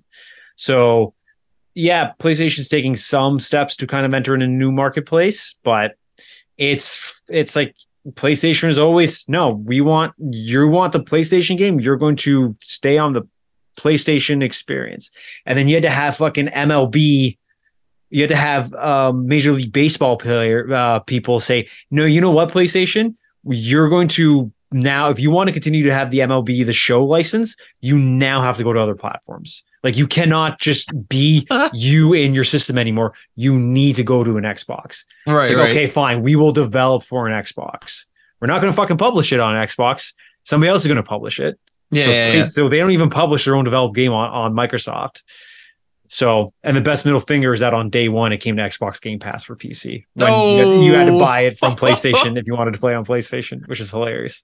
Oof. So it's it's interesting, but we'll see. yeah, well, uh, By the well, by the end of the summer, this is supposed to be wrapped up. There's supposed to be a final decision, and I'm I still friggin' leaning- honestly hope it's earlier. I, I I I'm still hoping and kind of leaning that Microsoft does get it.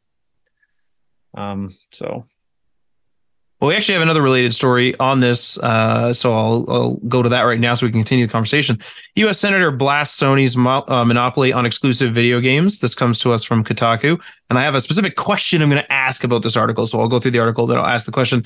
So during a Senate uh, Finance Committee hearing on the President's 2023 trade policy agenda, agenda, excuse me, uh, Cantwell said, among an, among a bunch of other international trade talk, "quote I'm told that Sony controls a monopoly of 98% of the high end game market. Yet Japan's government has allowed Sony to engage in blatant anti competitive conduct through exclusive deals and payments to game publishers, establishing games that are among the most popular in Japan. End quote. Accusing Japan's Federal Trade Commission of failing to investigate this exclusionary conduct, she then asked the U.S. Trade Representative Katherine Tai quote, what do you think we can do to address these issues and create a level playing field, end quote. And in response, Tai says that while there, there are currently discussions between the US and uh, Japanese governments over the digital economy, quote, this is a new one for me, but let me, t- let me take this back and I'm happy to follow up with you and your team on this.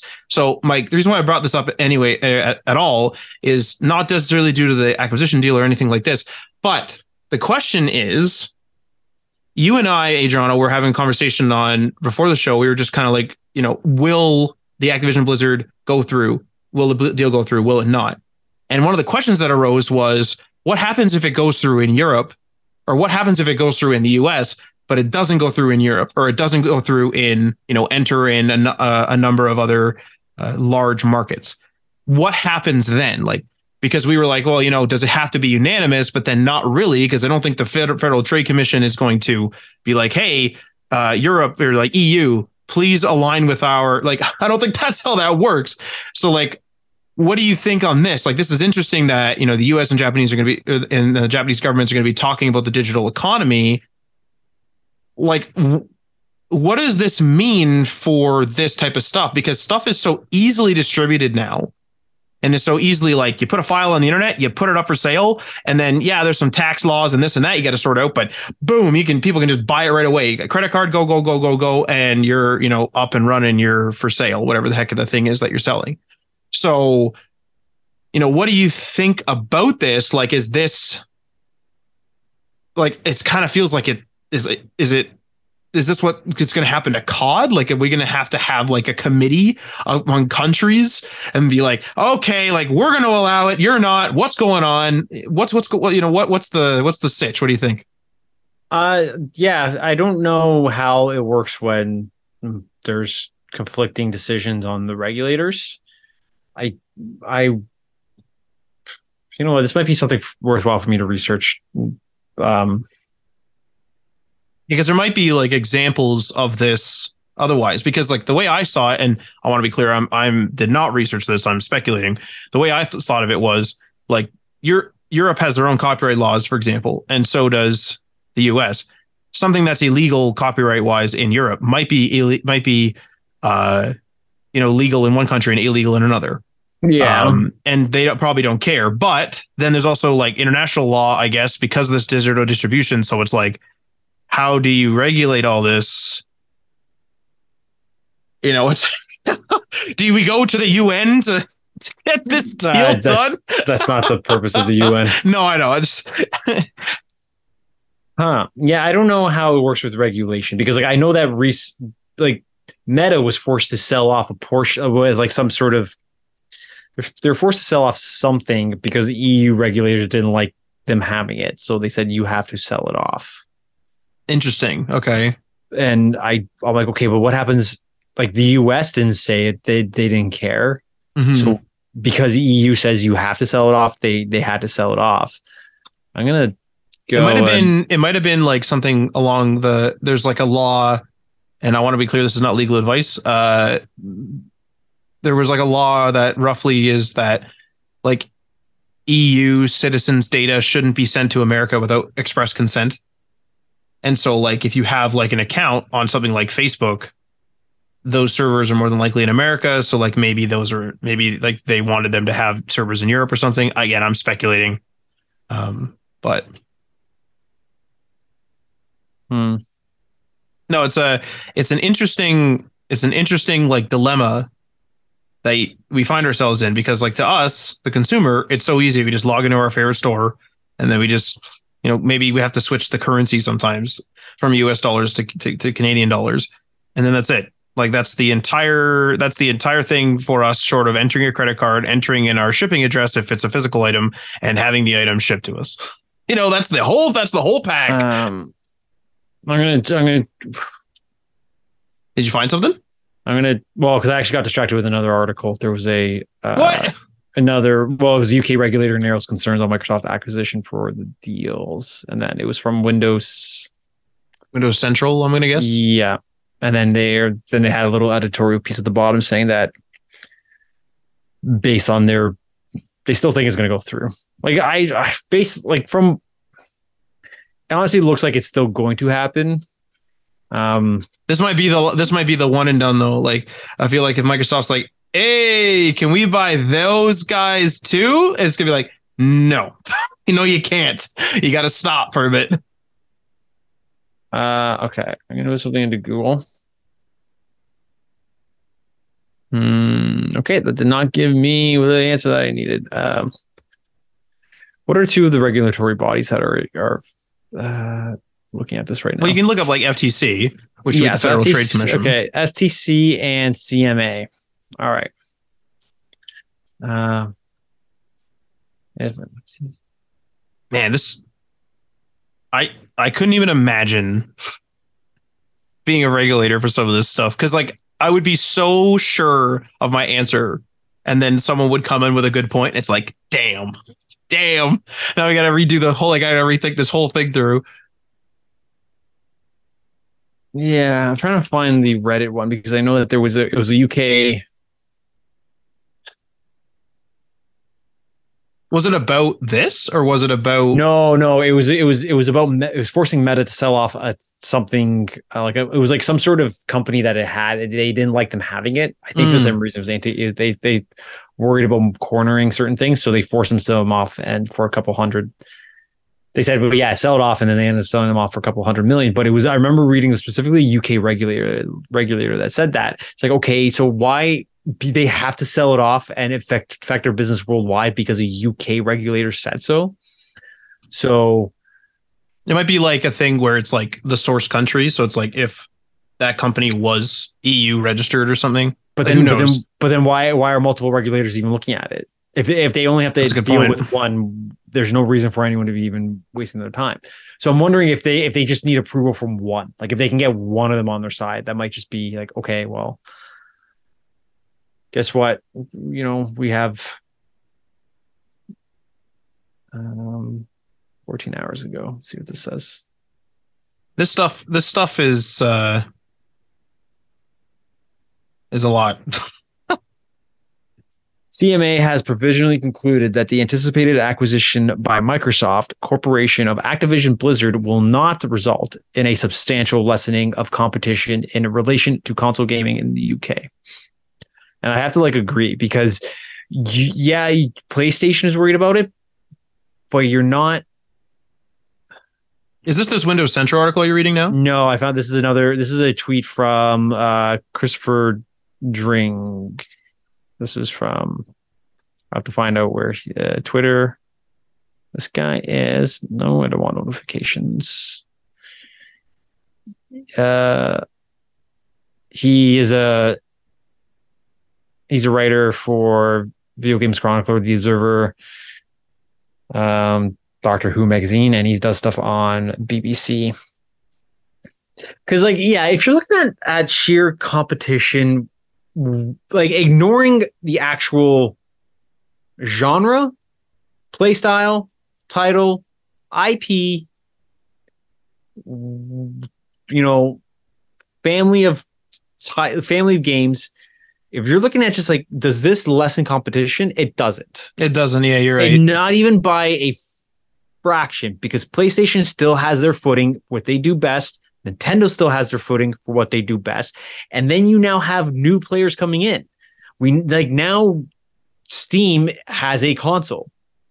Like there is a now a new marketplace with hundreds of thousands or millions of games from a Steam marketplace, which are now consoleized. And it and it very and like the Steam Deck very much so makes the budget like accessible, like ma- makes PC gaming Yeah. budget accessible, low budget accessible. I'm fucking looking forward to getting my Steam Deck. I uh yeah, I think it just shipped actually. Um so when it when it comes down to just on a on a broad player choice for console gaming and console options and games options, it's not even a fucking scratch on like not even a scratch on the surface. It's it's so minor. It's just PlayStation is worried about the money in which they get from Call of Duty. Call of Duty specifically, and just and, and just the fact that PlayStation is crying and they're citing Call of Duty should be an emphasis to the regulators to say, "Oh, PlayStation, you're just being you're scared because you don't want to lose this one title." That was the thing that we brought up. I think it was last week, or I mean, any other number of weeks we've covered this now. Where like, why are they only bringing up Call of Duty? Mhm. Like, why aren't they bringing up King? Why aren't they bringing up? Because Sony used to be in the mobile gaming market, um, not in the way that it the mobile game market is now on phones, but they used to have uh, an Xperia phone, like not a like way back, way way back now, uh, when like smartphones were kind of rare uh they when the market was completely different they used to also have the psp and they have had such had the vita you know like they were in the mobile gaming sphere. Why are they you know and they're not in it so much now but like that market's fucking huge. Why wouldn't they say hey you know so this guy's buying a huge piece of this thing and we know about that industry you know? We we used to be a part of that in its earlier days and this is a huge huge thing. Why aren't they bringing that up? Yeah. Yeah, PlayStation has their avenues. They're they're pretty big in the VR market. Microsoft has barely touched that. So, see how it goes mhm. But that concludes In- all these stories. Well, uh, interesting something to add there. times. Interesting times. We should put like a. We should have a conversation with Ryan and have a Panzerotti bet on like who, which regulating body's going to say yes, which one's going to say no. Well, I'll I'll immediately concede it if it gets me out there to get a Panzerotti. I'll just Panzerato's Panzer Panzerato's Panzerotti's for all from Adriano uh, upon the completion of the Microsoft Activision Blizzard acquisition fiasco. But that concludes all our stories for this week. We're on to what we're playing. Adriano, what have you been playing since you've been on the show last? I have actually been playing quite a bit.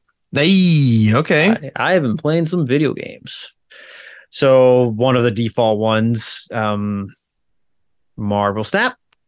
Uh, Dead Cells is I have been so I, you know, I lost my shit when they announced the, the Castlevania Yep. DLC, and I, I I hadn't touched the previous one, so I'm working my way through the previous one. But admittedly, I've also there was in the last two weeks there was a point where I was so burnt out from playing Dead Cells, like I was just running it over and over again. Like you know what, I actually need to just put this down for a bit because I'm not doing myself any favors by just like forcing myself to play this game right now. So I, am still doing runs. I'm still working through the previous DLC that I had skipped before I go touch the the the uh, Castlevania one. Ryan and I, uh, this was a couple of weeks ago now because I've missed the last few episodes. Uh, we did some Borderlands 3 DLC, Love Guns and Tentacles, which is a Cthulhu themed, it's like a haunted town themed Okay. Borderlands, which is uh, very different. Um, because then I told my board game group because there's four because there's five of us there. Since I was playing Borderlands with Ryan, the four of them did their Borderlands, but they only ever touched the base game. They never they didn't touch any DLC. And I was telling uh, one of them uh, about this, and it kind of intrigued him. He's like, "Oh, he's like, sounds interesting." Because as board gamers, we're really into Cthulhu and the old gods. Uh, Overwatch two, I'm forcing myself to get this season pass done, and you know what, I my Overwatch has been kind of, you know, drying up. I uh, I don't have as much love for Overwatch two as I did for the first one. Like I fucking love that first game. Um, so once this season pass ends and I don't have an obligation to kind of see it through to level 80, I will probably be also significantly dial back even more my Overwatch playing. I would I only ever really jump on now, anyways, with one of uh, two groups, and like you guys or my board game group. My sister in law has fucking hit Overwatch hard. In fact, if I, Oh, wow. if I if I open up BattleNet right now, I- she's probably playing right now. Um, she she really she really figured out Moira, and she's, um, you know, doing that. So, I think I've played. I think I played with her once. Yeah, I think I played with her and my brother because we were in a group once. So that I went and finished Devil May Cry for like the fifteenth time in my life. I Oh finished my Devil, God. I, I finished Devil May Cry. That first one? Yeah, I've played that game over and over again several times when I think about it. Um, and the only reason why I played it again is because you said you were playing it. I'm like, okay, I'll play it. That game stressed So- me the fuck out, man. Holy crap. Cry? Because like I'm not used to that older older style of game, especially the fixed camera angles and stuff. So like I'm not only like getting used to the like pretty annoying life mechanic with the green orbs or the yellow orbs or the hell they were. Um, but I'm also like getting used to like attacking one way and all of a sudden the camera angle changes and I It get is- fucked by that. it is a very it's weird because it is PlayStation. It's a it is a Capcom game, and Capcom games of that era, a lot of them used pre-rendered backgrounds. So if you look at the other two major franchises from that era, you had Resident Evil and you had Onimusha. Both games predominantly used through uh, pre-rendered backgrounds. Devil May Cry was the first one that actually used a 3D space in which the ca- camera moved around with you, and you're actually operating in a 3D sp- in a proper 3D space. Sorry, which one's that? Devil May Cry. So Devil, so Devil May Cry, if you notice, you're actually in a 3D environment, right? Like, Right. like everything's rendered. If you go look at other games of that era, mm, um, uh, Code Veronica was a mix. So that's like, but if you look at Resident Evil 2, Resident Evil 3 Nemesis, and Onimusha, Onimusha 2 and Onimusha Oh, 3, I see what you mean. It's like the 2D. I if gotcha. their their backgrounds are just pre-rendered, right. and your character's the only, and the enemies are the only fucking rendered things on the screen. right. Okay. Okay. So Devil May Cry was the was like the first one, which was full first major Capcom game of that era, which was fully of that style and fully rendered. Okay. Very little of that which is pre-rendered. Except maybe one a couple of FMVs later on. So and it's it's weird, like it does follow that old style, but then you had the PlayStation 3 and the Xbox 360 come out, and kind of game design at that point forward had solidified in a certain way. Like there were there are universal rules of video games now that you don't fuck around with. Like Yeah. the Devil May Cry 3 today and Devil May Cry 4 and inevitably Devil May Cry 5 and DMC follow modern gaming uh design principles like everything else that you would be able to easily pick up and and handle. But then yeah you go further back you're gonna have a hard time adapting to that. So they will get you as you go on in the devil may cry and i promise you as you play them i'll match one for one. So if you go into two i'll play two. And two is rough and there's two Oh scenarios fuck. there's two scenarios for two. Um two is fucking that's one of the, that's a rough game. I was told that the second scenario is just the first scenario again, though. the second scenario is there's a it's a guy and a girl. You're seeing Right. things from her point of view. So there are major levels. I think you're going through each level the actual gameplay but the cutscenes are different. You're getting her for her view of the story. You think you think that's fucking wild? Matt you think that's fucking wild? Not the remake but the original resident evil 2 on playstation all right Okay. that was fucking innovative. So you have the opening cutscene is Claire and Leon. They meet each other. They're going through the city. They get separated. There's a fire split down, um, going down the center of the road, and they are separated on one side of the road, and she's and he's on the other side of the road. This is how fucking crazy how how innovative that game is. You get that game and you open it up. You have you have disc one, and it says scenario A or scenario B. Okay, so you put it in and you say, I want to play Leon. All right. So now you're Leon and you're on the left side of the road and you're going and you're exploring the west side of Raccoon City. You Okay. finish that game. Okay. All right. Now it's like, hey, now go do scenario B. Like, what the fuck are you talking about? And you put in the Claire disc. And now you watch the same cutscene again, but now you're Claire on the other side of Raccoon City. And you have a virt- you have pretty much a whole new game. You're you're new environments, you have new enemies, you have new That's ways pretty cool. yeah, and it's a whole other way of playing the game. And the craziest part though is you don't have to do Leon on the left and Claire on the right. You could do Claire on the left and Leon on the right. And that also then changes scenarios and changes stories. Like you actually have character interactions and character outcomes change based on Claire A or Claire B and Leon A and Leon B. To the Okay. point- the point where it actually did create a canon issue later on where because a character because a character died in one of the scenarios but then she shows up later in resident evil 4 it's like okay based on that the actual canon one is claire a and leon b. So um like capcom games are are they've always kind of sub they've done like a scenario and b scenario um, I know in Devil May Cry 3, I think is a prequel, you also have an A scenario and a B scenario, or you have two playable characters. Um, but anyways, yeah, Devil May Cry. When you start the second one, I'll match you. I have, I don't know if I said last time on the thing, but I've gotten my hands on a Switch. Oh, I don't, uh, I don't remember that. Yeah, I have a Nintendo Switch now. Um, I uh, I was I was really fucking cl- so. Um, I always told myself that I wanted one I, or wanted to, I wanted to play Tears of the Kingdom. Okay, like that was the like I don't even care about Odyssey, and I played Mario Kart on my Wii U, so I'm like I just want to play Tears of the Kingdom, and I was really fucking close to either buying a Nintendo Switch Lite, but then people were saying Ryan and my brother and other people were saying like don't buy that, like you're gonna regret it.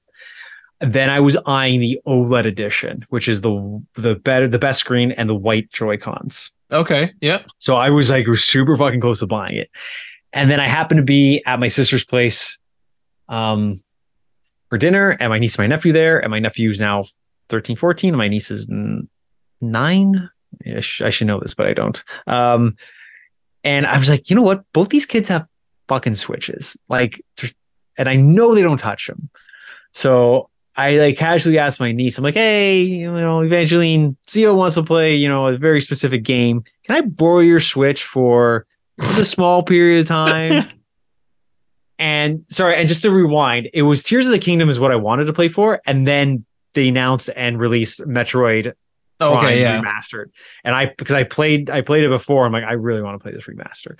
So like those those are the two games. So I'm like, okay, Evangeline, like, can can I borrow your Switch? And she reluctantly said yes. I'm like, oh, that's surprising. And then my nephew, as just before I was about to take her Switch Lite, uh, my nephew's like, you can also ju- you could just have my Switch. He's like, I don't touch this thing anymore. And so now, like, he goes, the battery sucks. So he's like, I won't, I wouldn't do handheld. I would keep it docked, but it works. Other than that, I'm like, oh, okay. So now I have his Switch Yeah. right there. You can see it if I move my hand around. It, yeah. I can see it. Yeah. yeah, you can see the blue and the red Joy-Con there. Uh, and I just bought Metroid Prime remastered. So I so the I was actually going to go start that. I I bought I went out searching for that, intending to buy it. Um and I couldn't get my hands on a physical copy. I couldn't find one, but I found one for order and I ordered it in, and that's since come in. So then waiting for that, I decided to do two things. I then started Stardew Valley because that was Oh, that's what our, that's what our little AI bot told me to do. And I was really enjoying it, and I still do enjoy it, and I I hope I go back to it one day. But I immediately fell off it because I also decided to simultaneously start Dead Space remake, Okay. and that game is pretty fucking awesome. I heard a lot of good things. I'm very, and I, yeah, I was kind of hoping that Tim was on this show tonight, so I would I'd be able to talk to him about it. But that is some good video gaming right there. That is That's a lot. Of, that's a lot of gaming. Hot damn. gaming. That is uh Dead Space is uh something special. And I had played when they announced the the remaster or remake or whatever um last year. I went and played the original one, two and three, and to get ready for this one. So I've played this is my fourth Dead Space game in like six months. Um it's uh they they do just enough different things with it to make it fresh they do some really creative things. They've they've changed some minor story beats. The major story beats are still the same, but now it's all now it's kind of more of a little bit of more open world. You can kind of explore all five major sections of the ship however you want. You don't have to. Oh, that's it's not- cool. it's not linear. There's now like locked rooms in which you can't can't get back to. You have when later on when you get you know first level clearance, second level clearance, master level clearance. It's like okay, well, guess what? Now on my map it's showing these ones. I can now backtrack. They've they do something super awesome. It's I've had two major instances already where they didn't do it in the other game where you go into an area. So like the one that um the one that I went into was I don't remember what's it wasn't engineering, but I think it was like some sort of maintenance. But it's like, hey, I have to get into this room and there's two circuits for there's only two power bricks for three circuits. So I need to take something out of something to get into this room. And it's all the way on the other side. So it's, I have to put something into the door to unlock it, but I have to take it away from lights or I have to take it away from elevator. So it's like you're in this area. It's like, okay, so I have to get over there. I can choose to do this quickly, but in the dark because I'll have the elevator, but the lights will be off Right. or I can keep the lights on and kill the elevator, so I have a much longer path, but I can see things. Okay. Okay. So it's like okay, and I I like a fucking idiot. I decided to pick elevator and I killed the lights. So now so now I only have this flashlight just in this giant open ship, and you know zombies are coming after me. Uh, and then the one that I actually I was I was playing right up until you call. I was actually um, I was in it, and the other one I did was because I the engine room the majority of the layout is almost the same. They do kind of expand and they kind of do creative liberties, but the, I was in the engine room just now. And I'm like, oh, I've done this before. I remember this. I go up here, I do this, this unlocks, I go across, I have to do that part. But then I notice something odd. I go, oh, they have oxygen tanks. I go, there wasn't oxygen tanks needed in the other one. I go, this is this is odd. So then I go across and same thing. In order to get the engine going again, I had to sacrifice one of two things: lights or oxygen. So it's like, do I want to do I want to start do I want to be able to breathe but be in the dark, or do I want to be in the dark but start suffocating? It's like, okay, well, I'm going to kill oxygen because it gives me 70 seconds and I got one spare tank in my back. It's like, all right, so now I need to like get past these guys. I need to get on this tram to take me across to get back into the other area. So it uh makes you like weigh certain things and um That's pretty cool because I, I I remember playing like the first one with you guys yeah, you did on stream, right? on stream or on uh, Let's Play or something, and and it was like very very linear. So that's pretty cool. It is very linear. This one is still linear for the most part. Like they they do they do super guide you through it, but there are there are explorable rooms here and there.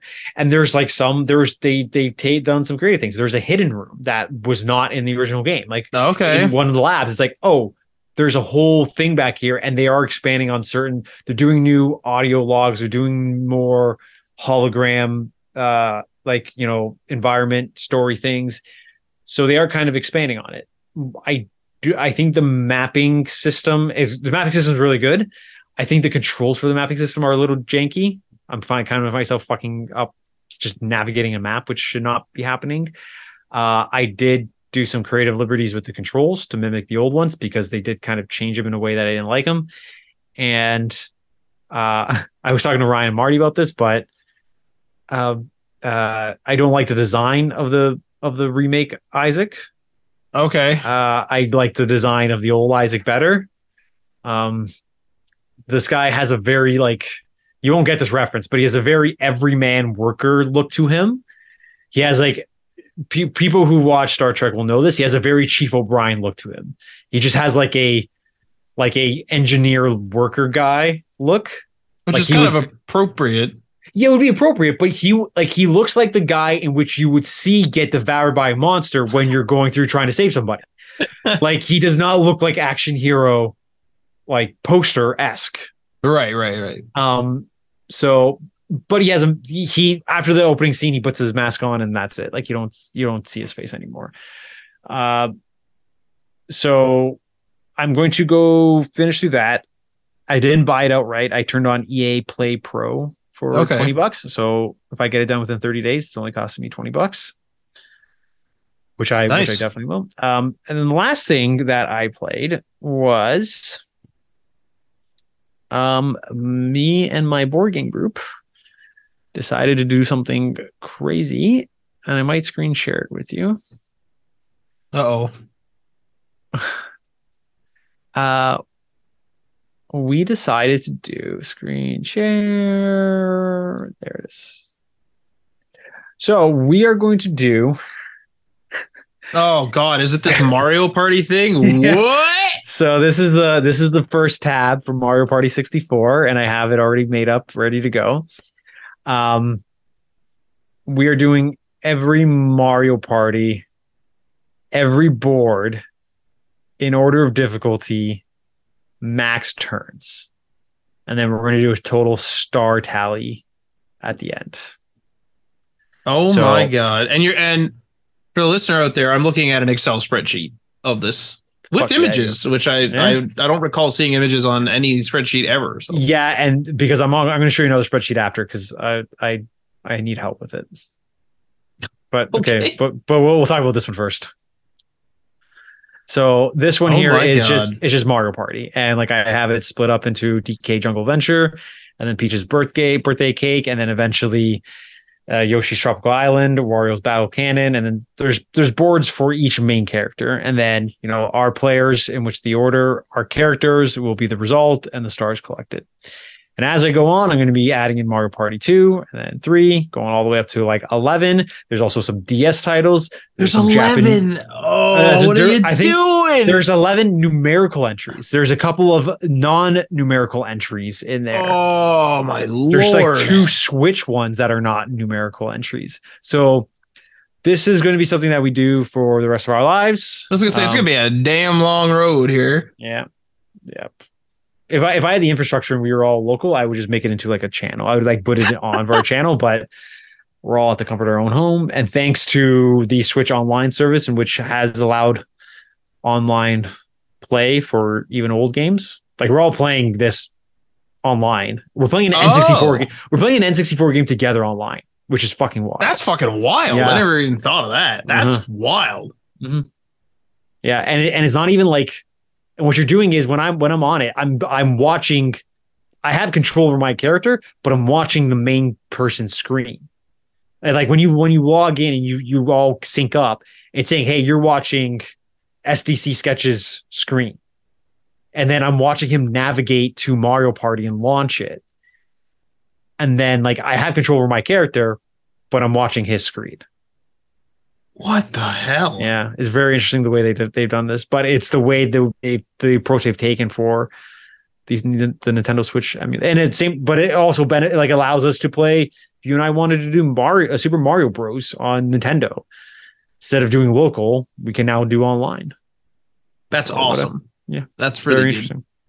So this is this, um, and so the reason why I actually, you know what, because Ryan's not here to keep us within a time limit. So, um, okay, I'm actually going to show you this. This uh, He's opening another spreadsheet. So prototype, okay, A, I prototype A, B, and C. Which okay, prototype B. So I said I wanted to do a new, um, uh, like a like a game vault spreadsheet, right? Yeah, Okay, so this is my major dilemma, and I've kind of I, I'm I'm still looking at your Mario Party one. Oh, right, right. Uh, let's switch to how do I stop this? Okay, uh, screen share. This is ridiculous.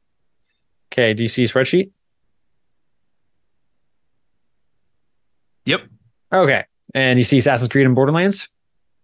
Yep. All right. So this is my main design philosophy with this one. And this is where I'm having there's one thing that's stopping me. And I'm kind of curious to see if Google Sheets can do it because I would consider migrating it to Google Sheets if I if I can do it there.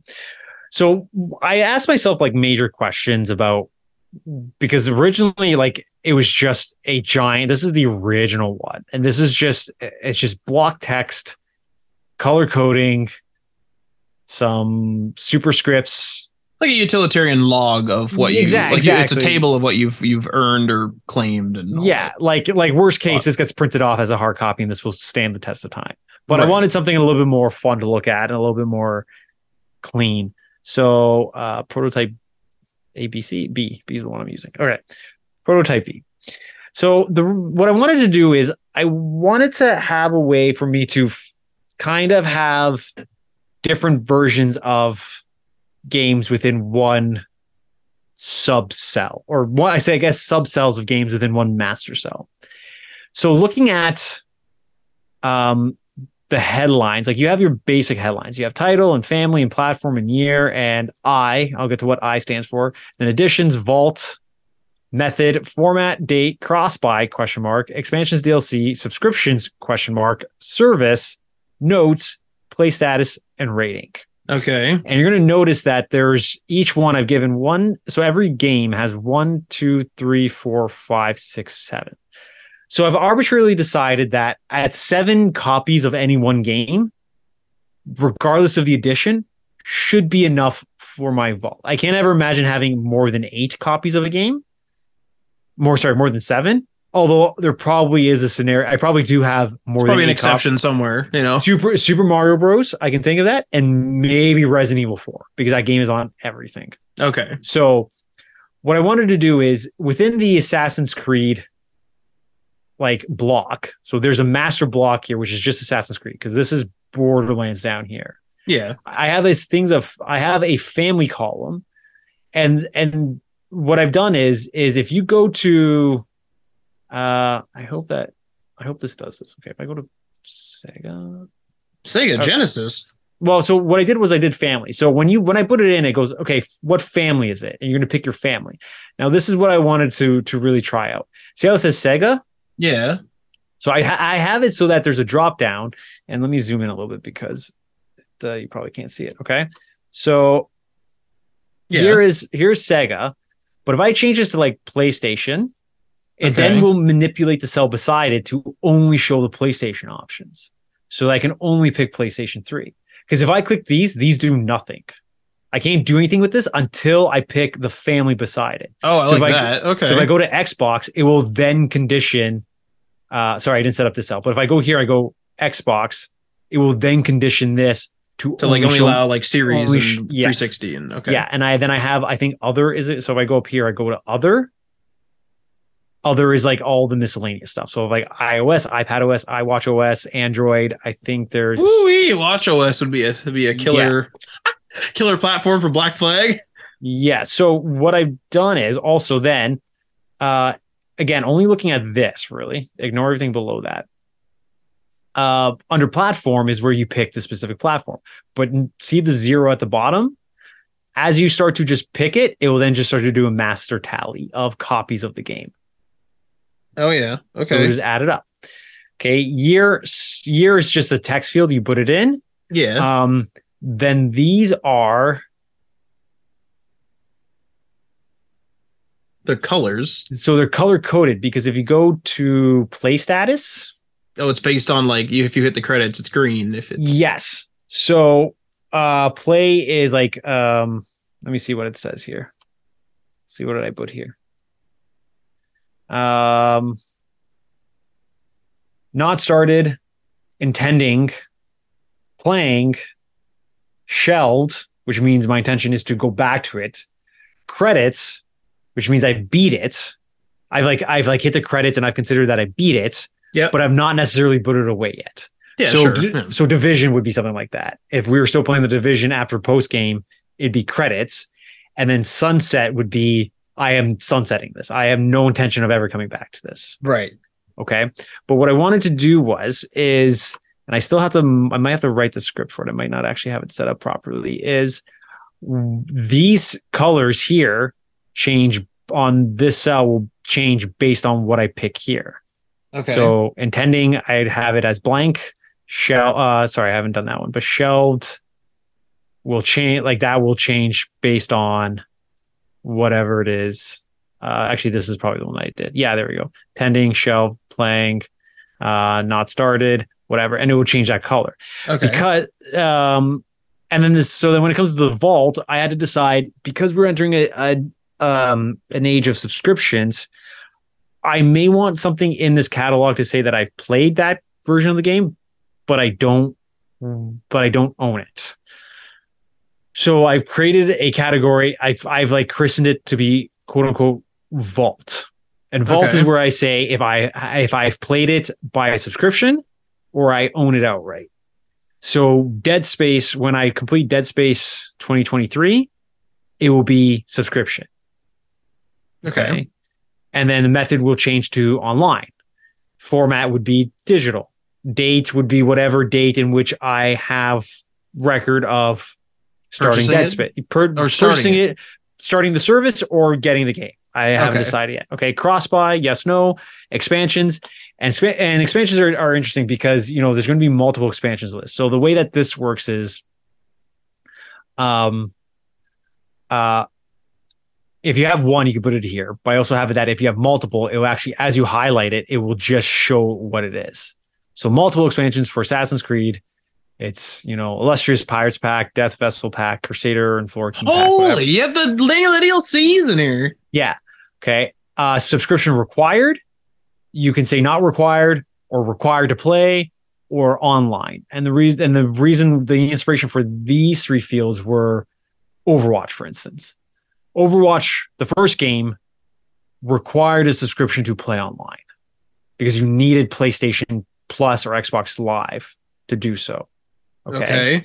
But then something like I'm going to rewind a little bit. Mass Effect Mass Effect 3 had a had a multiplayer like oh a, yeah, the like a- online like a- pass. yeah. the online pass. So you didn't need it to play the single player game, but you needed to play multiplayer. So that's where online would come in. And then from here you pick your service. So um, I think if I, I think if I go not required, nothing comes up. Like you actually can't click it. But if you go online or required, then you have your ma- like yeah. So required are the major play subscriptions. So anything in which you would have to play pay to play online in any degree would come up here. But then if you go to online only, I think you have your major subscription services. So sorry, the other way around. Required would be your subscription services. Your online would be your like your PlayStation Plus and live Gold and- goal, Nintendo Switch Online, or whatever. Um, if you had, if since like, if I had, or when I add WoW in there, a subscription for specifically WoW would be a custom one that would, I would have to add in there. Then you have notes, your play status, and then ratings. I did not like it. It was okay. Blah blah blah blah blah. Okay. This is the major thing in which I'm hoping. This is the design philosophy behind this. Is these this row here is the master identifier. Okay. And I actually have a version of this where this sits on top instead of on the bottom, but I think I'm going to go with bottom because what I want for this to do is I've had these cells outlined. I haven't done I haven't done every single one yet. I've had these cells outlined so that it will take somewhat uh, specific information from its respective cells up top. So so see because this is the, this is my favorite part about this. So see how this is like cluttered and this is you know cumbersome and there's a lot of information here. Sure. Okay, see these little things at the side here, the at the left. Yeah. Okay, the whole point of this is these are all collapsible. You can actually just collapse everything. Oh my god. Okay. So if you wanted a clean just list of everything, you have this here, and then say, you know, oh. so you, you know what? Hey, if I want to just see Assassin's Creed, I can just expand Assassin's Creed. You should just make your own app. Like at this fucking point, like make your own collect collecting app. Fuck Excel. Make your own thing. That's it. Like So that's the design philosophy behind this. And then you can also just expand them all simultaneously and collapse them simultaneously. But that is the so the and it would take like like in like the the play status, it would take the it would take the latest version. So I have I have to I, ha- I think I think actually on this prototype or maybe prototype A. Yeah, on this prototype I had it. So this is an earlier version of it. I had play status set so it would take the color of the latest of the furthest I've gone along in one of those versions. So it was conditioned to say, hey, out of white, blue, purple, yellow, green, and uh, whatever the other one was, is in this order, fill this cell based on this. So if you see a yellow, put a yellow there. So it tells me by looking at just this that I have sunsetted a version of this game. And if I haven't, it would show credits. Or if it's showing blue is the highest status, it would show me a blue if that is the highest value in that in that range. Okay. So because like I could have multiple copies of this game where I've I I'm could I could be playing a version, I could have shelved a version, I could have completed a version, and I could have sunsetted a version. But what I'm telling this cell to do is, hey, if you see a yellow at any point, tell me in this master version That, That- it's been a sunset game. there that that there's a version that there's an addition in that that vault that has been sunsetted. Just so means this is- chances are you won't be going back to that whole title. Exactly, because I want to know that information without having to expand it. Okay. Um, and then there's difference like uh so then and then in the this one, it's as soon as I look, this is for instance, if I get rid of standards, so see this multiple thing here, Okay. if I get delete that, it says limited edition. Because if I you only have the limited edition. because I only have the limited edition. And if I do just standard, it will only say standard. But as soon as I add another one, it will change it to multiple. It sees that, oh, I have two that don't equal. I have to have multiple in there. Okay. And I'm going to be doing though that along the entire thing. So this is I'm really happy with this for the most part. This is the major dilemma. And I have searched and I have asked multiple I have asked Chat GPT and I've asked a lot of things. This is where this falls apart for me. So one of the things that I've done in an earlier prototype was actually uh, hyperlinking everything. Yeah. You're gonna it, this is perfect. So see how how Assassin's Creed is with Borderlands and Borderlands is with Assassin's Creed? Yeah. Yeah, so that's that's my major gripe. So in an earlier prototype, I actually had a hyperlink where it would actually always take me to the to the Wikipedia page. And I know you can't you can't see it right now because it's screen sharing, but it took me to the Wikipedia page. So if I go to prototype B, the one that I'm probably favoriting, this is where this messes up for me. This is what I don't like. Excel does not have the ability to let you do both collapse and move an image simultaneously.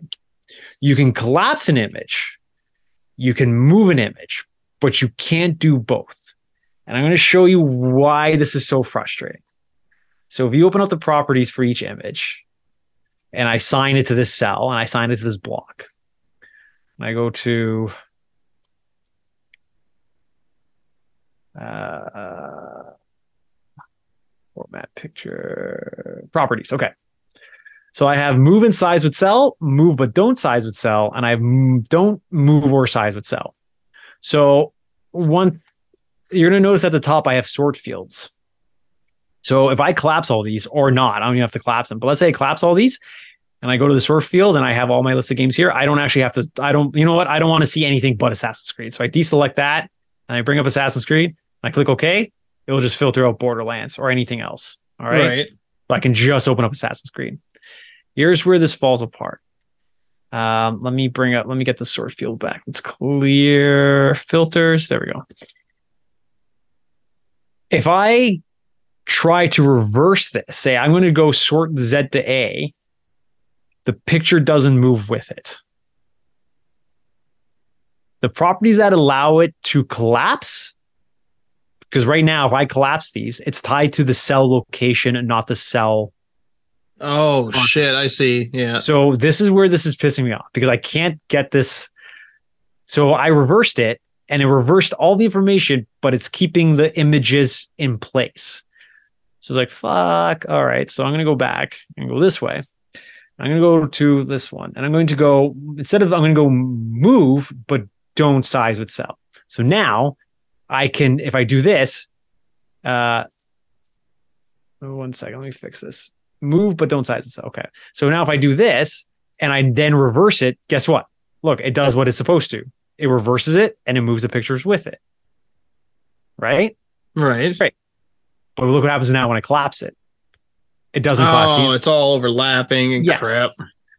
So I can't have the best of both worlds. I can, I can, oh, ha- This- I can, I can. oh my can- god! This is the only thing that's stopping me I, from like. I honestly, honestly think that you should make an app and not use Excel. but which is fine. Like and, make- are, and use an app maker. Like, don't code it. Don't learn to code unless you want to. Use an app maker. This is mostly for you. And I would honestly make an app, honestly, because you're putting so much of this in there. Whereas, like with an app maker, ch- chances are you would at least be able to embed some custom code if you needed something super the, pro- custom. the the problem the problem is though is like a perpetuity in licensing. I and I I did look into di- like a database software, and database softwares are expensive. It's like okay, so what do I? How do I do this for myself? Do I queue up Visual Basic and just start no, doing like it you, mys- you could, you could literally like, you can run your own little like database. Like that's not that hard. And hosting is very cheap for something that small, and it's not confidential information. yeah. So, it's it doesn't need to be super secure. so this is this is my I This think is- everything worked perfectly. then- except this is the only thing that's stopping it. The image, and I, I could just not put an image. I could just like, Yeah, you could do that. But images in images in Excel have been a like a tough thing for. It's not meant to have pictures. Now let me ask you this: Can you render an image from a link? I thought about that as well. I couldn't. I haven't explored that option. Because I wonder if it would just move the link, and then it would preview the image that it links to. It's possible. It's possible. I'm still. uh It's this is something that I, I I'm going back to every once in a while. So, Microsoft Excel is the final game that I've been playing this week. Oh my god! so, oh my god! uh, yeah, that's uh, that's what I've been playing. What did, oh, and by the way, and the reason, is, um, yes, I actually got so. Uh, the other thing that I'm going to include in this is C format. Oh, platform. The other thing I'm going to include is uh, there are there's there's transmedia stuff which are part of major franchises which aren't video games. So so in my old game vault uh, at the bottom, like I have game vault and I have other media. I started a whole separate one years ago because I had things like there are three CG animated canonical movies for Resident Evil. There are books for Bioshock and Dead Space, which are canon with the universe, but those wouldn't go in my game vault. But part of this new vault is I wanted those included. I wanted to be able to include media that is tied to the franchise that is not that is canon but is not video games. So Right. like I'm not so I wouldn't put the Master Chief show in here because it's not canon. Um I'd put Assassin's Creed movie because that is canon with the games. Right, right. So that's where like plat like I would eventually add in platform, you know, uh, DVD, Blu-ray, Plex, or you know my service where I own it, and I would then put in additions and vaults and method and format and all that blah blah blah blah blah. And that is something that I add in later to accommodate that stuff. What have you been playing, Matt? Jesus Murphy. Well, I've been playing video games. Uh, I uh, I did a heck of a lot of COD this week, actually. Um, I uh, just just been I don't know, just ripping the COD, trying to get through the season. I'm at maybe eighty or ninety percent now. I only have a few regions in the Battle Pass map left, so that's good. Um, the, I find the seasons to be pretty grindy, uh, especially for what I how I play. Uh, I don't play every day or anything. Um, and even if I did, I feel like the the amount of XP in those missions are helpful or in the, in the dailies are helpful, but I don't think it's that much. I feel like this pass is just a little grindy, or maybe Fortnite has spoiled me. But um, I mean, I've also been playing that. I've been playing the the Fortnite as well. Uh, been enjoying that. Uh, I've caught up pretty well on the pass. I, I was away for a while because I was sick, and then I hadn't played it in a, in a bit because I was focusing on COD, and uh, so I've, I've caught up now in the into where I'd normally be. I think in in uh, in Fortnite, and I'm enjoying both games, COD and Fortnite. Having a great time. Uh, still not bored of the the competitive shooters as of late. Um, and uh, but I uh, the what do you call it? the backlog project is still alive and well as I've completed Call of back in back in blood or bounded blood. Hang on, Call of Juarez bound in blood, not back in blood. That's weird. Um, yeah, the Call, Call of Juarez bound in blood Game is complete finally.